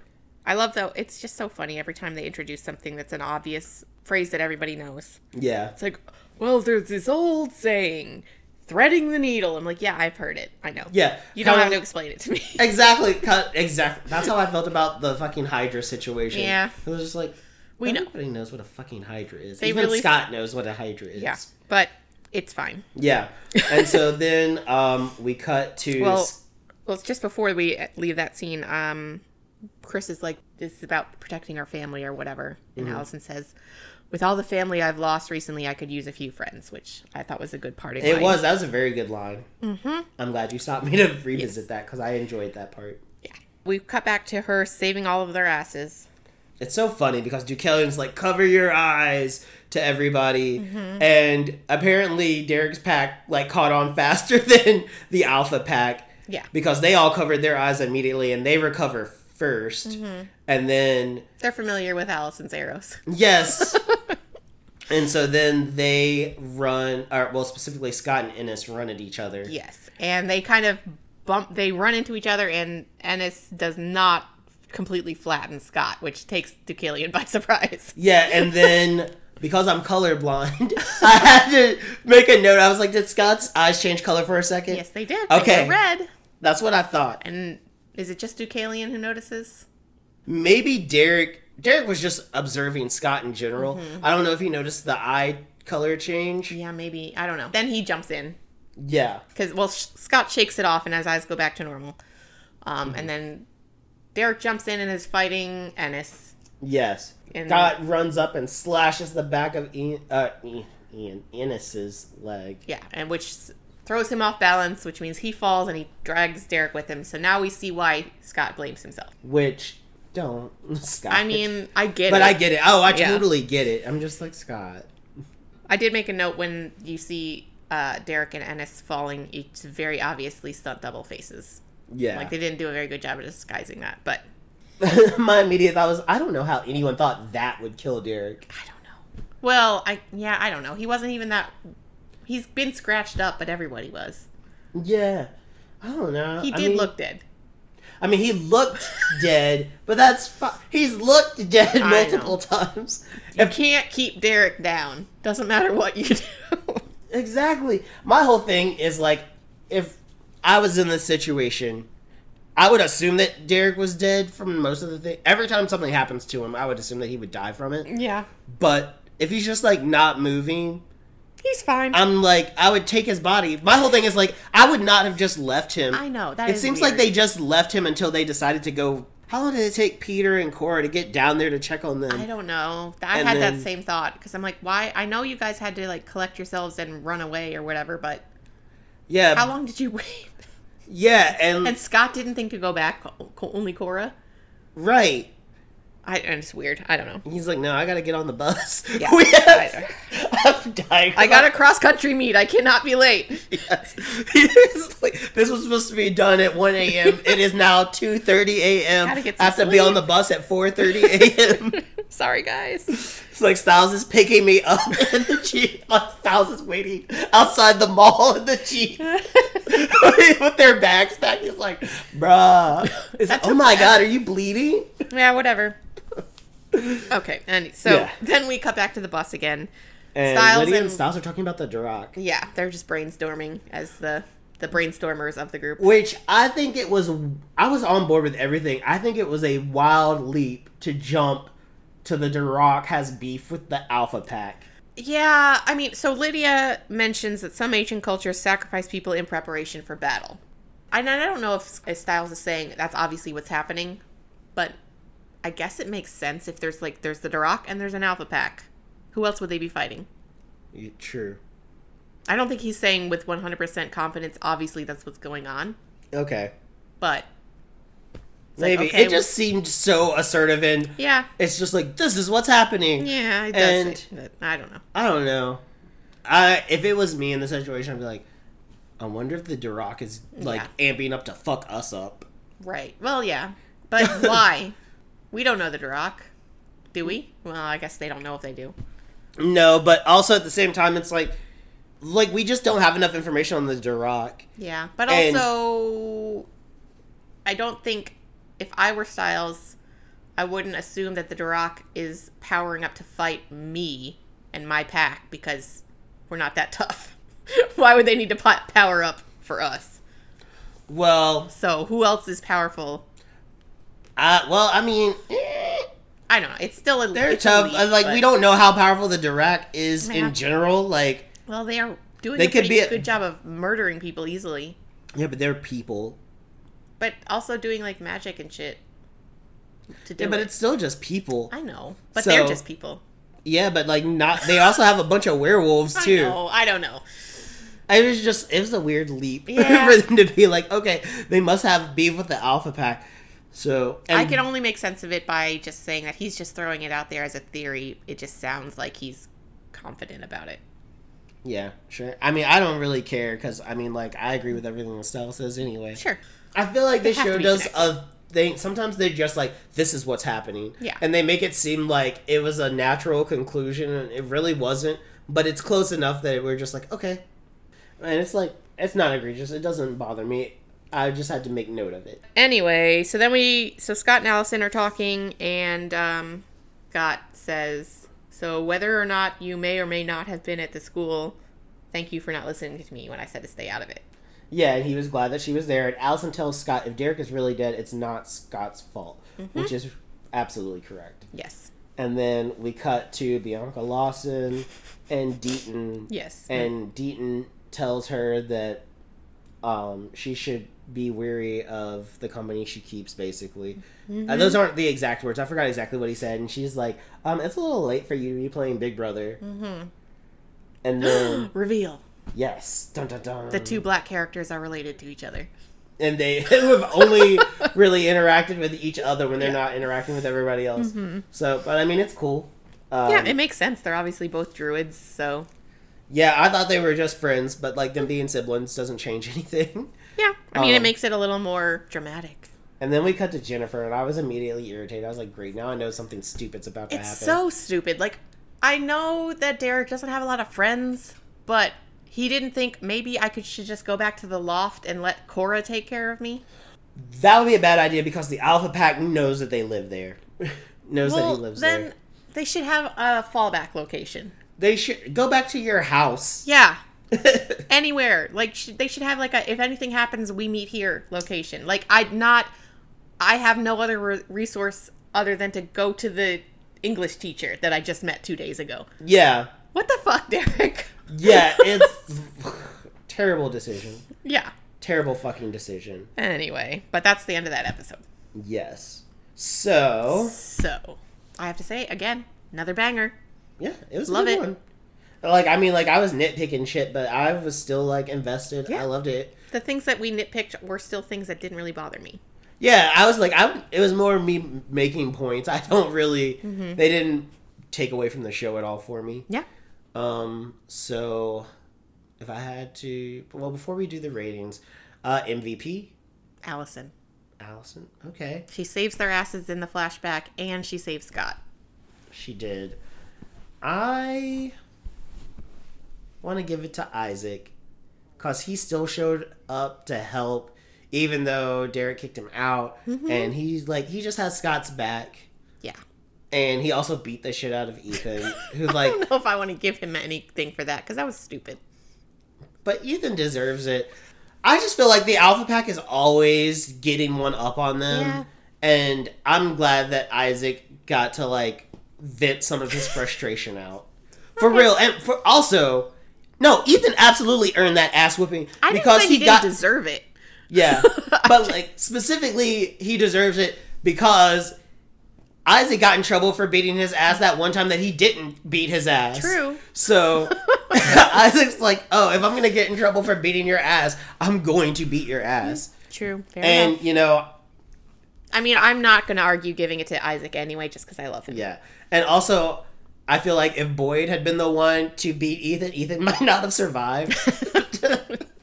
Well, he is an alpha, but I get you. he is an I alpha, but point. I don't think like it's just very clear that Ethan and Aiden are the weakest of the alphas. Yeah. And I feel like they're even weaker on their own than they are together. True. So I fully believe that any one of the regular pack could kill one of them on their own. maybe.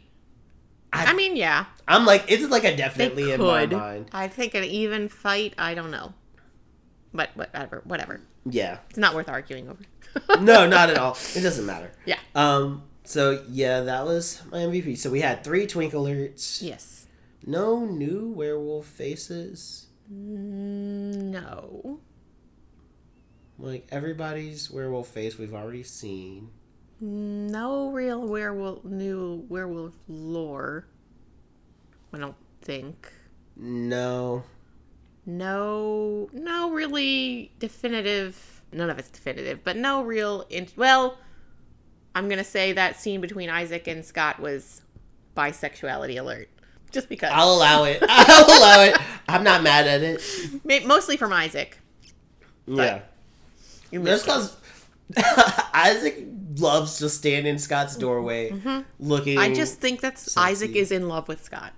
I can see it. I just that's my Um, you're slowly wearing me. To, well, like it's not so much I have to be convinced on Isaac's part. I have to be convinced on Scott's part, and I'm just caring less and less about whether or not I think Scott would absolutely just like jump at it. Yeah, I don't think at this point I wouldn't say that Scott is in love with Isaac. I think he cares a lot about Isaac, but he cares a lot about everyone. True. Um, I think if Isaac applied, if Isaac literally just went, Scott, let me sleep in your bed. Scott would be like, okay. if he applied some pressure, Yeah. he would. And maybe, well, I don't know, because the only other thing that I could see getting in the way of Scott and Isaac would be like Scott's feelings for Allison. But that's why you solve it with a thruple. oh, absolutely. Mm, oh my god, Why have a love triangle when you can have a, a thruple? they would. Everyone they would be wins. so hot. Mm-hmm. Man, they would have like super. Hmm. okay, I'm just gonna think about that off the pod. You can read some fan fiction later. Do they have? Oh, come on. I mean, like I'm, I'm not like surprised at all. I'm assuming that there is some specifically of the three of them. I'm not speaking from experience because I don't know. I haven't read it, but obviously, yes. Okay, I'm. I don't know. Maybe I'll. If you went to the Teen Wolf section of AO3, Mm-hmm. I think you would be hard pressed to not find any combination of characters. That's fair. At least a couple. Yeah. Fix. Fix. True. But that one, I'm sure there's lots. Okay. Hmm. Anyway. Yeah. so there's all of that. So I guess Um, it's just rating. Yep. And I think I gave it the same same score just be and I'm really just holding off on giving things 5. So I'm Yeah. just going to say 4.75 again. 4.75 coach whistles. Okay. I'll give it. I don't like it as much as last week's episode, but it's still really good. So I'll give it the original score that I gave last week's episode, which is 4.25 threaded needles. Okay. Yep. All right. So next week is Motel California. Yes, the episode written and I believe directed by Christian Taylor, hmm. my Teen Wolf Writers Room boyfriend. oh, excuse me. Oh my gosh, don't get choked up. He's just a man, Heather. Oh my god, I don't know what happened He's there. not a god. What the hell? if you would Ah. like to email us, you can email us at twinkwarspod at gmail.com. And if you would like to follow us on Tumblr or Twitter, you can follow us at twinkwarspod. And always feel, f- as always, feel free to like, subscribe, leave a review, Review. anything um, if you are so inclined. Rate. But I don't want. Yeah, all the things. Do all the things on all the places. Yeah. Make them positive, please. Right. No, not yeah. So not all the things. All the good things. Yeah, do all the good things. Yes. Thank you. As always, we love you. We love you. We appreciate you checking in with us. Yes. Bye. Bye.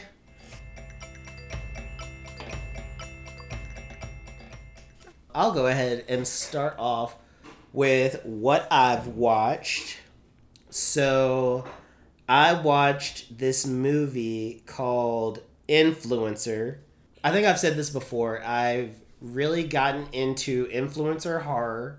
So, I've watched that movie Sissy, and I've watched Deadstream, and now uh, they just dropped this influencer movie on Shudder. Is influencer horror a subgenre now? It's not, but I just keep finding these movies that have influencers, Yeah.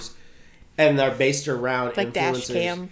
Yeah, dash cam stuff like that, and I just like really enjoy these types of movies. And this one's pretty good. It's more of a thriller than an actual horror movie. Does cam count? I would absolutely, um, Internet personality horror. yeah, Yeah. Yeah, it's interesting. It's uh topical. Yeah, it's just neat. And it's modern, it's like fresh. And also because I think I'm old enough that I don't well like I wouldn't even say it's an age thing. It's like influencers aren't really my vibe at all. Like I don't watch YouTube like a lot of people do. So I don't and I don't, I'm not on Instagram or anything like that. Everything I've learned about any kind of influencer has been like the same way I learned about the Kardashians. I don't think I watch anyone you would consider an influencer. Well, like streamers in general. I guess that's what I should say. Instead Ah. of saying influencer, because I'm using it as a blanket term, When I think influencer, I just think of somebody who'd like markets thing. They exclusively exist to market they things. just do it's just like a lifestyle brand type bullshit. yeah, I just don't watch streamers in general. I don't yeah. Any kind of streamers, and I don't follow people for anything in particular. Mm-hmm. Um, the only things that I follow are like people who make like lists of things and like Death Battle. So Mm-hmm. Right. Well, I'm not on Instagram, but I'm definitely on YouTube. for sure. Heavily on YouTube. but it's not. Oh, I watch I'll watch a, YouTube channels that make fun of influencers on YouTube. Yeah, like I watched um my friend Addie, um her and uh my friend Alex, her fiance, we watched they introduced me to Cody Ko Right. and um Danny Gonzalez. So I've seen that stuff. Yeah. But And they're not I wouldn't call them influencers. No. They're just Streamers. yeah, really. YouTube comedians. I don't Yeah, know. they're just I really funny. Yeah. Um and I actually do enjoy that. yeah. But it's kinda like cooking shows and things. It's a thing that I won't ever seek out on my own. But if somebody else is like, hey, watch this, I'll be like, okay. Yeah. and I always have a good time and I enjoy it. Mm-hmm.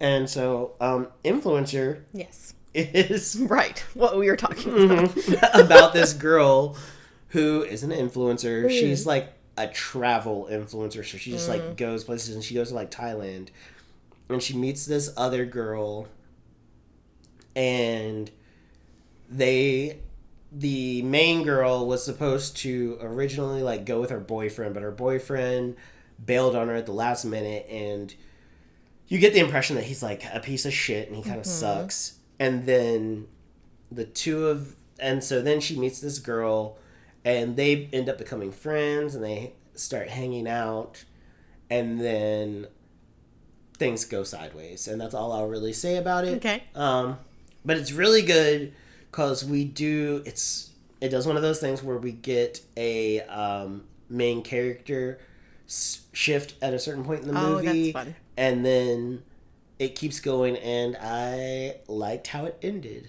Cool. Is it a supernatural horror or is like a No, it's definitely like a thriller. Okay. I don't even want to say like I have a very specific movie that I give you an example of what it's like, but then I feel like that would be spoiler. Okay, don't do that then. Yeah. The um, main character or point of view character switch thing reminded me that I should watch Barbarian again. Yeah. I only watched it once and it was so good. I've seen Barbarian like three or four times. So good. I love it. Yeah. Anyway. Mm.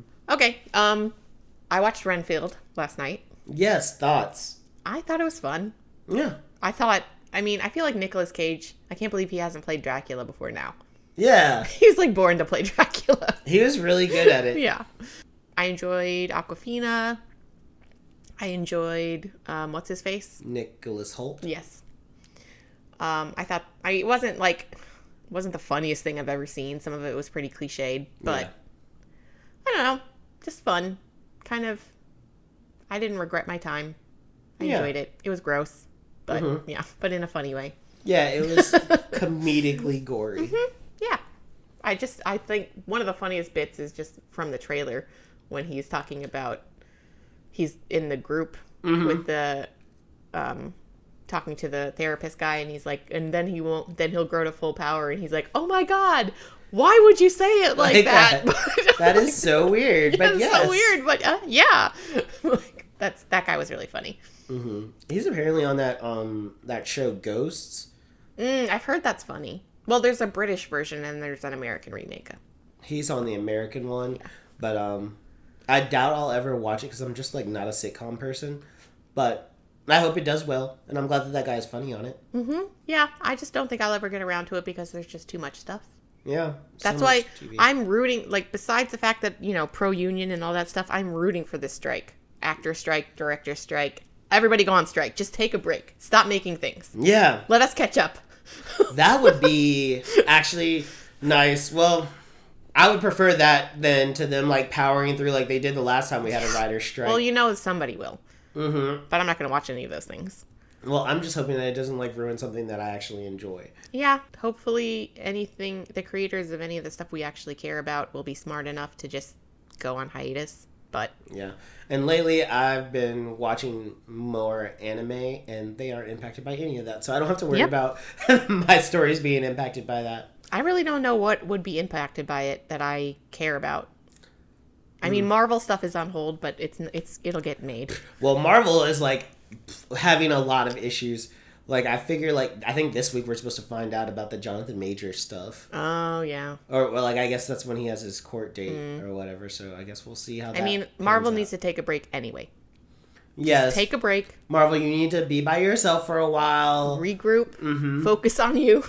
like let's take a break on a high note guardians was Yeah. fantastic i'm hopeful for the marvels i don't have any opinions on it because i love everybody involved Mm-hmm. so we'll just see how it goes yeah. But I mean, just take your time, work on the projects that you haven't started yet, make sure they're good, make sure they're great. yeah um and you know We'll survive if we have to go like a year without. in fact i think movie. a lot of people would appreciate a break from marvel I think movies that's pretty much the general consensus. Take a Yeah. break. I know they don't want to anyway because they still keep making money, even though we keep saying stop. Because yeah. we still keep going, obviously. Yeah but yeah. Anyway, So it is what it is. Um, I watched that movie that I talked about last week, um, A Wounded Fawn. Mm. Mm-hmm. Um, I just brought it up. I said I would probably watch it, right. but I didn't know anything about it. I have now watched it. I know exactly what it's about. and I liked it. Um, it is the guy that stars in it. Um, he was in this movie called Scare Me that I really liked, and I think he wrote and directed that movie. Um, the main character in that is Stormfront from The Boys, which it was Oh. very nice. I think her name is like Aya Cash or something like that. Um, I really enjoyed seeing her not be. Stormfront. yeah, I mean, like she's a great actress. I loved her as Stormfront, but like I hated Stormfront. Right. Like Well, she was yeah. doing her job. mission accomplished. Yeah. Yeah. So oh, it was that like reminds me. I, uh, I that is one thing that I would be sad if I didn't get a new season of The Boys Yeah. on time because of a strike. But it's worth it. yeah. I will wait. And so, um, he but he did that movie Scare Me, which I really liked. He also did this movie that I'm like meh on called uh, Werewolves Within. Hmm. Um, I won't really go into that movie because that's not the one that I'm talking about. Okay. But um, his name is Josh Ruben. He's very, very cute. I have a crush on him. Okay. Um, I've had a crush on him since I saw Scare Me, Mm-hmm. and um, like you know, he's a writer and director in my favorite genre, so I'm a fan.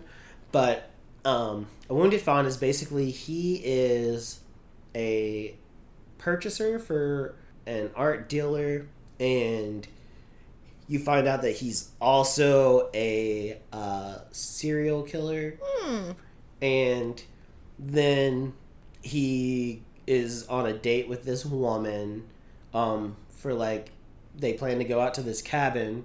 They keep talking about this cabin, but when I it seems more like just a house out in the middle of nowhere more than an actual cabin. Yeah. But it doesn't matter. And so then they have been talking for a while and they go on this like little getaway date and then his little serial killer impulses start coming out and it takes a very interesting turn that I haven't seen done before. It's it's just interesting. Is this available on a streaming service? It is. It's on Shudder. Ah. I watched it on Shudder. I never thought I would love Shudder.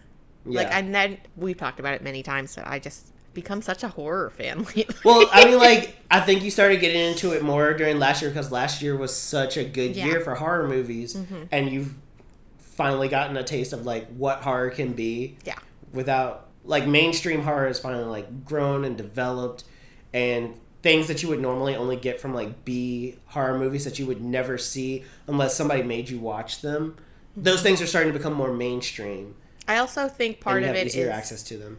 part of it is I'm not as big a scaredy cat as I used to be. That's fair too. I used to just be like the simplest things could Mhm. give me nightmares, and now I'm just kind of. It sounds that sounds counterintuitive that they don't affect me as much as they used to, but also maybe it's kind of like you're like constantly chasing that high.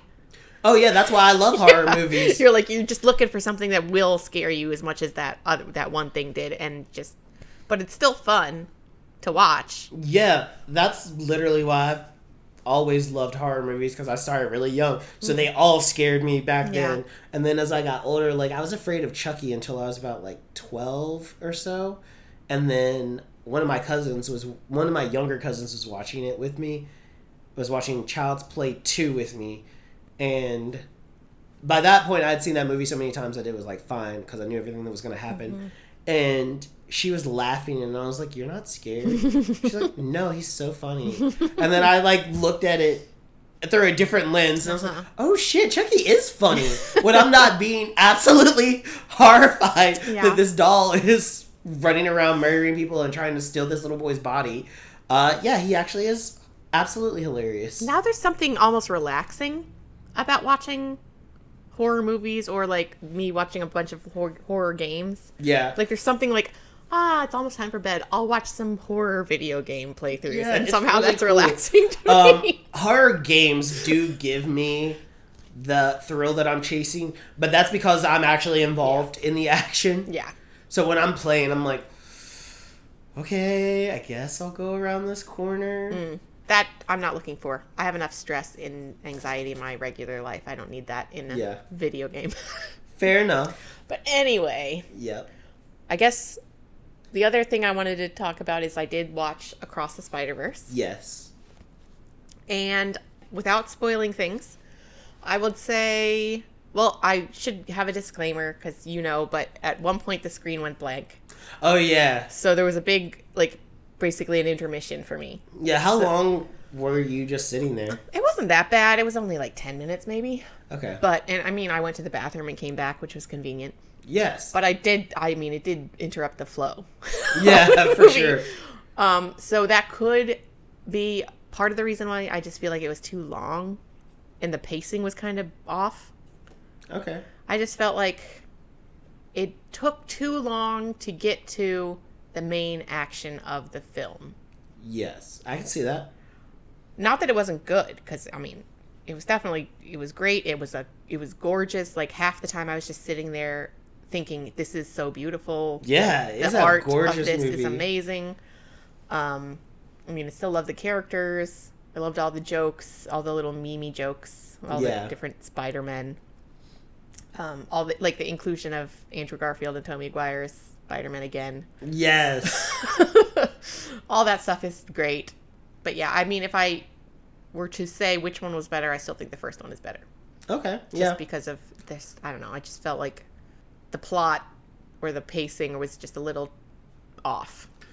I can see why they made it two movies, and I feel like they probably should have taken some of this movie and put it into the other one. Yeah, but I was also thinking, and this is like an overall movies in general, as you know, movies where we are now. I feel like a lot of movies end up being too long at this point because directors don't want to cut anything out that they really love because there's no chance that anybody's going to see it anymore. Like it used to be, you would buy the DVD box set and you would see all the cut scenes, Yeah. and you you'd know it's still going to be out there even if I cut it mm-hmm. from my theatrical release. But Yeah. that doesn't happen anymore. Nope. So if there's a scene you really love, you're not going to cut it out. You're going to leave it in, even if it throws off the pacing. Exactly. And uh, James Cameron, his explanation for like why he doesn't care that Avatar is long as fuck, um, it kind of gave me some perspective into how s- a lot of these people probably think, and it's that if you will sit and binge watch like eight episodes of a Netflix series, like sh- in a row, you can sit through a three-hour movie, and I'm like. That's a fucked up way to think about things because not- people take breaks and all sorts of things. There are reasons why streaming works the way that it does, but I do see where you're coming from. I see why he would think that, I see why James Cameron himself would say that, Right. Because he's James Cameron. But that's not. It's not the same at all. No, it's not. Not it's even a not in bit. the. For one thing, you're not sitting in a movie theater. Nope. You're in your on your couch. You can get up whenever you want. yes, you're, you're not beholden to this thing. Yeah. Also, if you're binge watching a TV show, it has specific start and stop points Yes. where it's like, well, I mean, some shows kind of just have one long season and there's no like climax or plot structure per episode, which kind of sucks. Yeah. But like a traditional TV show would have a three act structure per episode. Yeah. You're not sitting there for 30 minutes watching a space whale. No. It's just, it's still like three hours is still really long unless you have got that act plot structure on lock. Yes. and I find it really um uncommon for me at this point to watch a movie where there isn't at least one point in the movie where I'm like, God, this is long. yeah. And if you're thinking that, they fucked up. mm-hmm. that, then you should probably got cut something out. Because there are super long movies that I don't ever think of that. Um, The Wolf of Wall Street is one where when I watch it, I don't feel like it's super long, Hmm.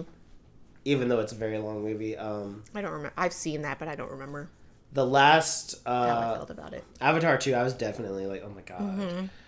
I'm like, I'm still invested in this story that I've already seen before, but I was just like, okay, I've been sitting here forever. I'm ready to leave, especially because I've seen this story before. Even though I'm like visually engaged, like I could. Avatar movies are just so pretty, but Mm-hmm. I'm still like, oh god, It's so long. Yes. And you don't need all of it. No. But then, like, comparing it to, like, Endgame, yeah, three hours long, but Act One, Act Two, Act Three are also almost like their own individual movies. yeah, Like Act One has its own beginning, middle, and end, Mm-hmm. and Act Two, same thing. Act Three, same thing. So it keeps you invested and interested throughout the whole thing. At least from Yeah. my point of view, there wasn't a pl- point in that one like, okay, we're wasting time here. Like Mm-hmm. Yeah. I felt like it was moving the entire time. Yes. And I just yeah. But I do feel like if there if we were still at the point where like the Lord of the Rings box sets yeah, like has like hours of extra features. If they had not had that chance, think how long they would have been in Yeah. the theater. oh my gosh, we like- probably would have been. All the movies would have been two parters. yeah, like the the you know the whole like kill your darlings thing where it's like yes, you really love this scene, but it you just cannot keep it. Yeah, Directors don't do that anymore. They're just like, no. I'm No. not killing any of my darlings. They're all staying in. And then, ugh, I think Zack Snyder is probably one of the like Oh, most God. offensive Yes. versions of that because I was always under the impression that the Snyder cut was just his version of Justice League that like already existed, and they just like when they brought Joss Whedon in, he just cut pieces and pasted his own shit into it to make it his own. I didn't mm-hmm. realize that when they did the Snyder cut that he actually like got to reshoot things and almost do like a whole new movie Yeah. and cram it full of shit. Yeah, a lot of people thought that this that he, there was like an already made Snyder version of the movie, which is not true. Yeah, was it not- wasn't. That's the impression. I didn't care one way or the other. But then when they announced it, I was like, "Oh, cool! We'll get to see that version." It's like, "Oh, wait, no, It did not. That version did not exist. Yeah, they gave him the opportunity to make that Yeah. afterwards. and then um, also when they did Batman v Superman. The first time I watched that movie, I was like, "Oh, this is like awful." But then when I watched the like unrated version that had all the extra stuff, I was like, "Well, now this movie actually makes more sense," and I think it's just fun, and I don't hate it. I don't think I ever watched that. I only watched the regular. It's better, release. but also um, it's not so good that I would be like, "You need to see it." I am really looking forward to a DC universe without Zack Snyder. Sorry. I'm. I mean, Sorry, like, Snyder don't- fans.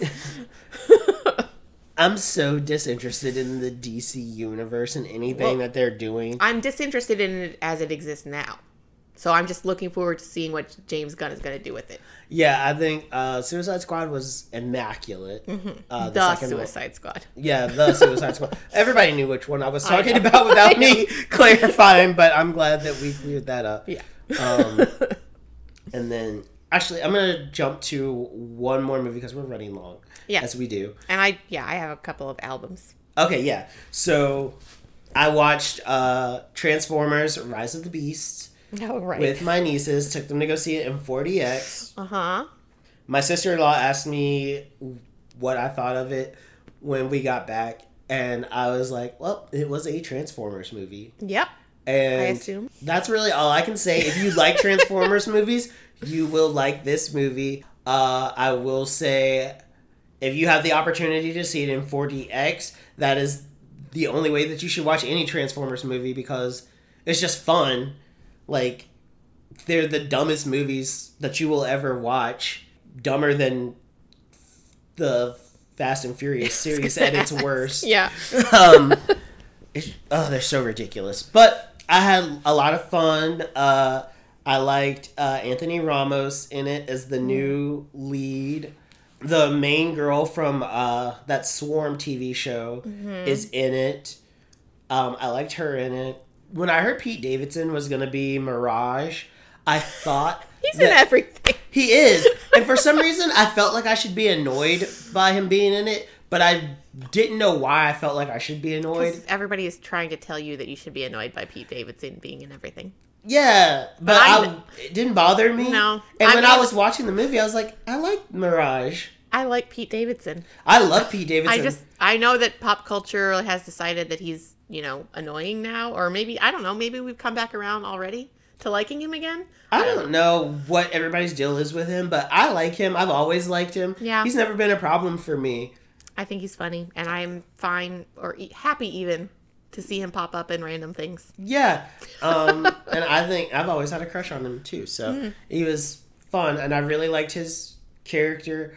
Um, it was nice to see the Beast Transformers in action because I've only ever seen them in their um, little CGI animated TV show. So seeing them on the big screen with like the other like live action Transformers was fun. Um, but you know, it was is just a Transformers movie. Although they are starting yet another new timeline, because uh, Jesus. yeah, um, so it's like it doesn't take place in the same universe that the other Transformers movies took place in. It might. There's a slim chance it might be linked to the Bumblebee movie. Well, that's okay. So Bumblebee is the only Transformers movie that I genuinely enjoyed. Yeah, I love Bumblebee. Yeah. Um, I think, I think I was neutral on Age of Extinction. My only memory of Age of Extinction is just like me and you drinking wine and sitting on Tumblr while it played in the background. Oh, I didn't even know that I seen I have seen it. Yeah, you you didn't because we sat in your apartment and we drank wine. Okay. Mm-hmm. And we played with Milo and we were on Tumblr and just like talking to each other and every now and then we'd be like, "This movie is still on." Yeah. Okay. Because it was like three hours. That was your Age of Extinction viewing experience. I can't even tell. I, I mean, I wouldn't be able to tell you which one is which either. So I can't tell you that either. I know that Age of Extinction is a Mark Wahlberg one. And Mm. Okay. that's it. That's all I can tell you about it. yeah, eh, But um, yeah, you know, if But, you um, can't see it in 4DX, don't bother. don't bother. Um, I mean, like if you have a kid, your kid will probably love it. But you know, get them started on better things. I Take them to see Spider Man Across the Spider Verse instead. Yeah, or like show them one of the like Transformers TV shows on Mm-hmm. Netflix. Those are like infinitely better. Cultivate your child's taste young. Yeah. you know, give them some wiggle room, but yeah. But Yeah. um, actually, just hopping back quickly to Pete Davidson, he has his, that TV show Bupkis on Hulu? No. Apple. I don't know. It's on something, but it looks funny, and I keep saying I'm gonna watch it, and then I keep forgetting. I need to watch that. I need to watch The King of Staten Island. Oh yeah, I haven't Um, watched that either. The only things that I've really seen him in that I can remember are um, this Transformers movie and Bodies, Bodies, Bodies. Oh, The Weeknd has a new album. I still need to watch that Idol show. Oh, that's just okay. So it's just a single from that. From I guess. Idol? I guess. Yeah. Makes sense. Anyway. Um, do you want to talk about your album? Sure. So I listened to the new Janelle Monáe album. I didn't know she had a new album. That's Yes. exciting. Was it good? Did you love it? It. I wouldn't say I loved it, but it was good. Um, Okay. what is it called? I don't even remember. Oh man, it's not shown. Oh no, The Age of Pleasure. So I will say, like yeah, it is very. Every song is about sex. So Okay. I'll probably need to listen to it again to formalize my opinion, but I would say so far it's not as I don't like it as much as Dirty Computer. Yeah. Dirty Computer is great. Yeah. Um, that album was very Prince like, and I Hmm. enjoyed it. Yeah. I mean, there's definitely still elements of that in this one, but it's just um it's definitely a lot raunchier. Gotcha. But yeah, it was good. Um then the other one I listened to was Milky Chance Living in a Haze. I love Milky Chance. How was that? I really enjoyed this one. It was very upbeat, I would say, because I was listening to it while I was like cleaning and dancing around my house and playing with the cats. So it was very good for that. Aw. High energy, very fun. Um, but I need to listen to that one again too. Of course, in my little Discord um, family music club, Yeah. I suggested that album, and somebody pointed out that it sound his singing voice sounds like a Nick Kroll character, and now I'll, I won't be able to unhear that. Oh no. You're welcome, everyone else who is listening to this.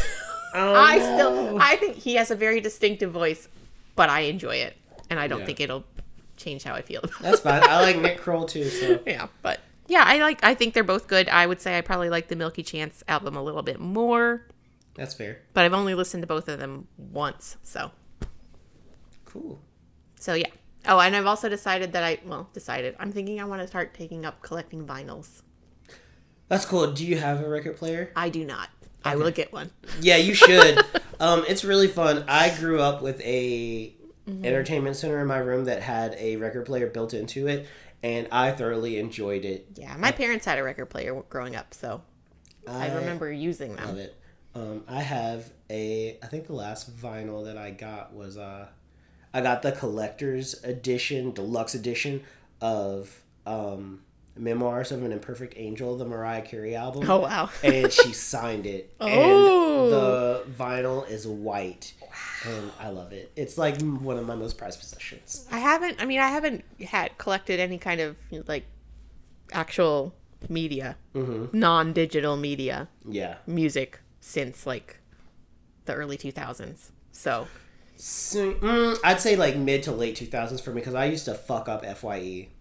I was yeah, I mean, I, I mean, I don't. I don't know exactly when the last CD was that I bought, but I don't know where like where they are now. I don't have a music collection other than my Spotify library at this point. I just bought a CD Friday. I don't have anything to play a CD on. The only thing that I have left, actually, both my cars can still have CD players in Mm, no. them. Mine does not play CDs. But I only bought it because um, I saw a local band and they Ah. were selling CDs. And I don't like how they got me to buy the CD, but I was already planning to buy the CD to support them. Oh my god, I'm hacking up a lung again. Please don't. Oh, Jesus. Because they did that thing that uh, artists will do where it's like, hey, yeah, I've got these CDs. And they give you the CD. And it's like, yeah, it's just going to be $15. And I'm like, I was going to buy this, but because you did it this way, I don't want to buy it. So they made you think it was free by handing it to you? Yeah, then well, they're like, like, I already $15?" knew, like I'm just so familiar with like how Yeah. like rising artists are, and I'm just like, this is very like pyramid scheming. Mm-hmm. Like I hate when I'm like lured into a situation and they like emotionally compromise you to get you to spend money. Yeah. Like people on the street, like vendors on the street just trying to like Yeah, or like when somebody, like, you think you're just going to hang out with an old friend that you haven't talked to in forever, and then all of a sudden they're like, oh yeah, so by the way, I'm selling like Longaberger or whatever now. right. And it's just like, no, no. Yeah. And if you're like, I, I hate saying like if you're a nice person because I think that anybody who says they're a nice person is automatically not. Hmm. But if you're just like a person who like is easily put into those situations and you're just like, okay, well, I guess I'm going to have to like spend money because I'll feel bad if I don't, and I feel guilty. Whenever you, I don't like when people manipulate people. Yep. But either way, good But local just- band, support local music. Um, But I just like the idea Yeah. of having a collection of my favorite albums. Like Yeah. not like back in the day when you had to buy the CD before you knew if you liked it or not. yeah, But now I can be like, well, obviously I'll buy all the Taylor Swift albums, but only the Taylor versions yes, and the new ones, obviously. But I can buy like Hozier albums and not the National albums and all my favorite bands, not just I randomly bought this hoping I'd like it and it's only okay. would you do used ones? Sure. As long well, I mean, I hope there's must be a way to guarantee that it's not like all scratched up, right? Yeah, Yeah. I don't care about that.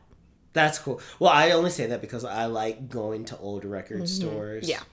It's just I I have a short attention span when it comes to shopping through things, so I'd probably like kind of do a little bit of a cursory glance through things and be like, ah, this is too much work, and then. fair enough. Like, Just go to Amazon. Yeah, that's fair. But yeah, there's the um, there's that place in downtown that sells vintage the vintage vault. I think it's called. I've never been to it, but I fully believe that it exists. Yeah.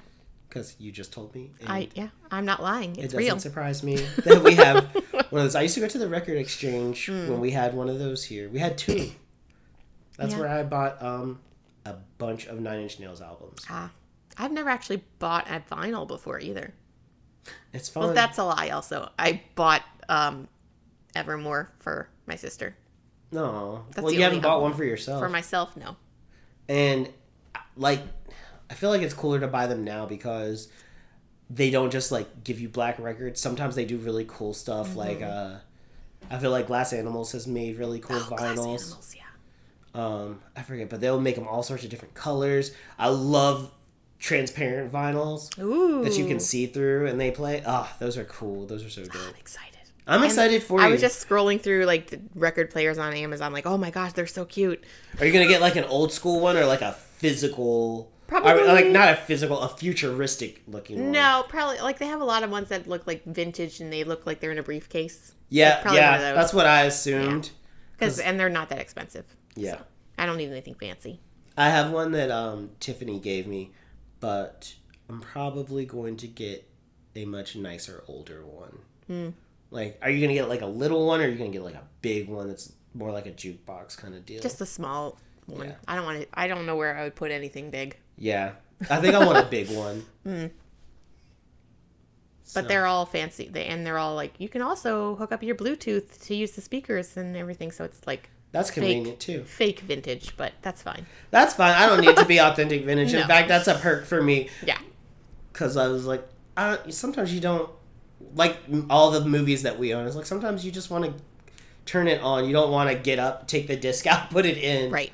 That's like I keep buying. I the only DVDs or Blu-rays I still buy are I buy the Marvel MCU stuff, even though I know I'm probably never actually gonna crack open any of these cases and watch them. I'm just gonna open Disney Plus. Yeah. But I just like having them there in No, the chronological order. relate to that. I uh, got the steelbook, like 4K Ultra version of uh, Scream Six because I, well, one of my PS5 plays like 4K Ultra stuff, and also I really enjoy watching stuff in that format.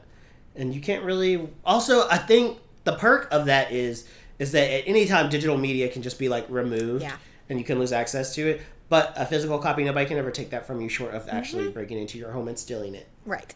And they can't just randomly decide to change it like George Lucas Yeah, changed Star Wars. Mhm, like you can you can have the original version forever. and also um, one of the podcasts that I listen to uh, one of my horror movie ones, were explaining that no matter how high quality you stream something, the physical format will always be a superior visual quality. Yeah. Which I'm not that big of a stickler on those things, but it's a cool thing to know. Yeah, I mean, I still have I have my movie collection here. I just don't at this point. I can't remember the last time I bought a non MCU movie. I just No. because I never watch any of the stuff in here. Mhm. I mean, I like having it.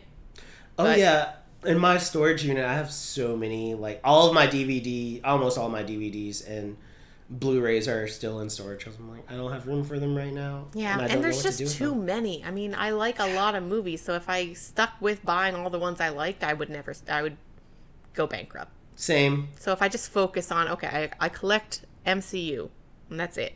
Yeah. That's all I. I mean, that's quite a few. So I Yeah. still, I'm way behind. There's a lot. I think all, almost all of Phase Four I haven't bought yet. It's fine. It's not like it was the I gotta buy. Thor four.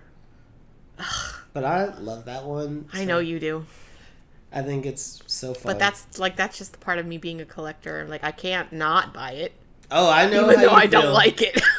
well, that's like me trying. Like Quantumania has been on sale for like ten bucks I liked Quantum for forever. I do like it too, but I rewatched it recently with uh Carrington, and I was like, it doesn't. As much as I like Quantumania, I don't like it as much as I like the other two Ant Man movies. Oh no, And so I still haven't bought it yet, just because I was Yeah. like, I've got the money. I could buy it anytime I want. I, was like, I don't. I don't want you that badly yet. yeah, I need to buy that Thor four, Doctor Strange, Multiverse of Madness, Yeah, I need to do Wakanda. Forever. Yep, same. What else am I forgetting? I mean, Galaxy Guardians of the Galaxy isn't out. Oh, Guardians of the Galaxy 3 will be purchased. Oh, absolutely, yes. But I'll probably get that like a steel book or something. Am I missing one? I would. I mm. mean, if they made like Blu-ray DVD versions of the TV shows, I would buy that too. But the only one I found was WandaVision. Don't Um, I do it. own No Way Home. I do have that one already. Yeah, Yeah. I bought that as soon as I could. Yeah, same. I got that day one. Perfect.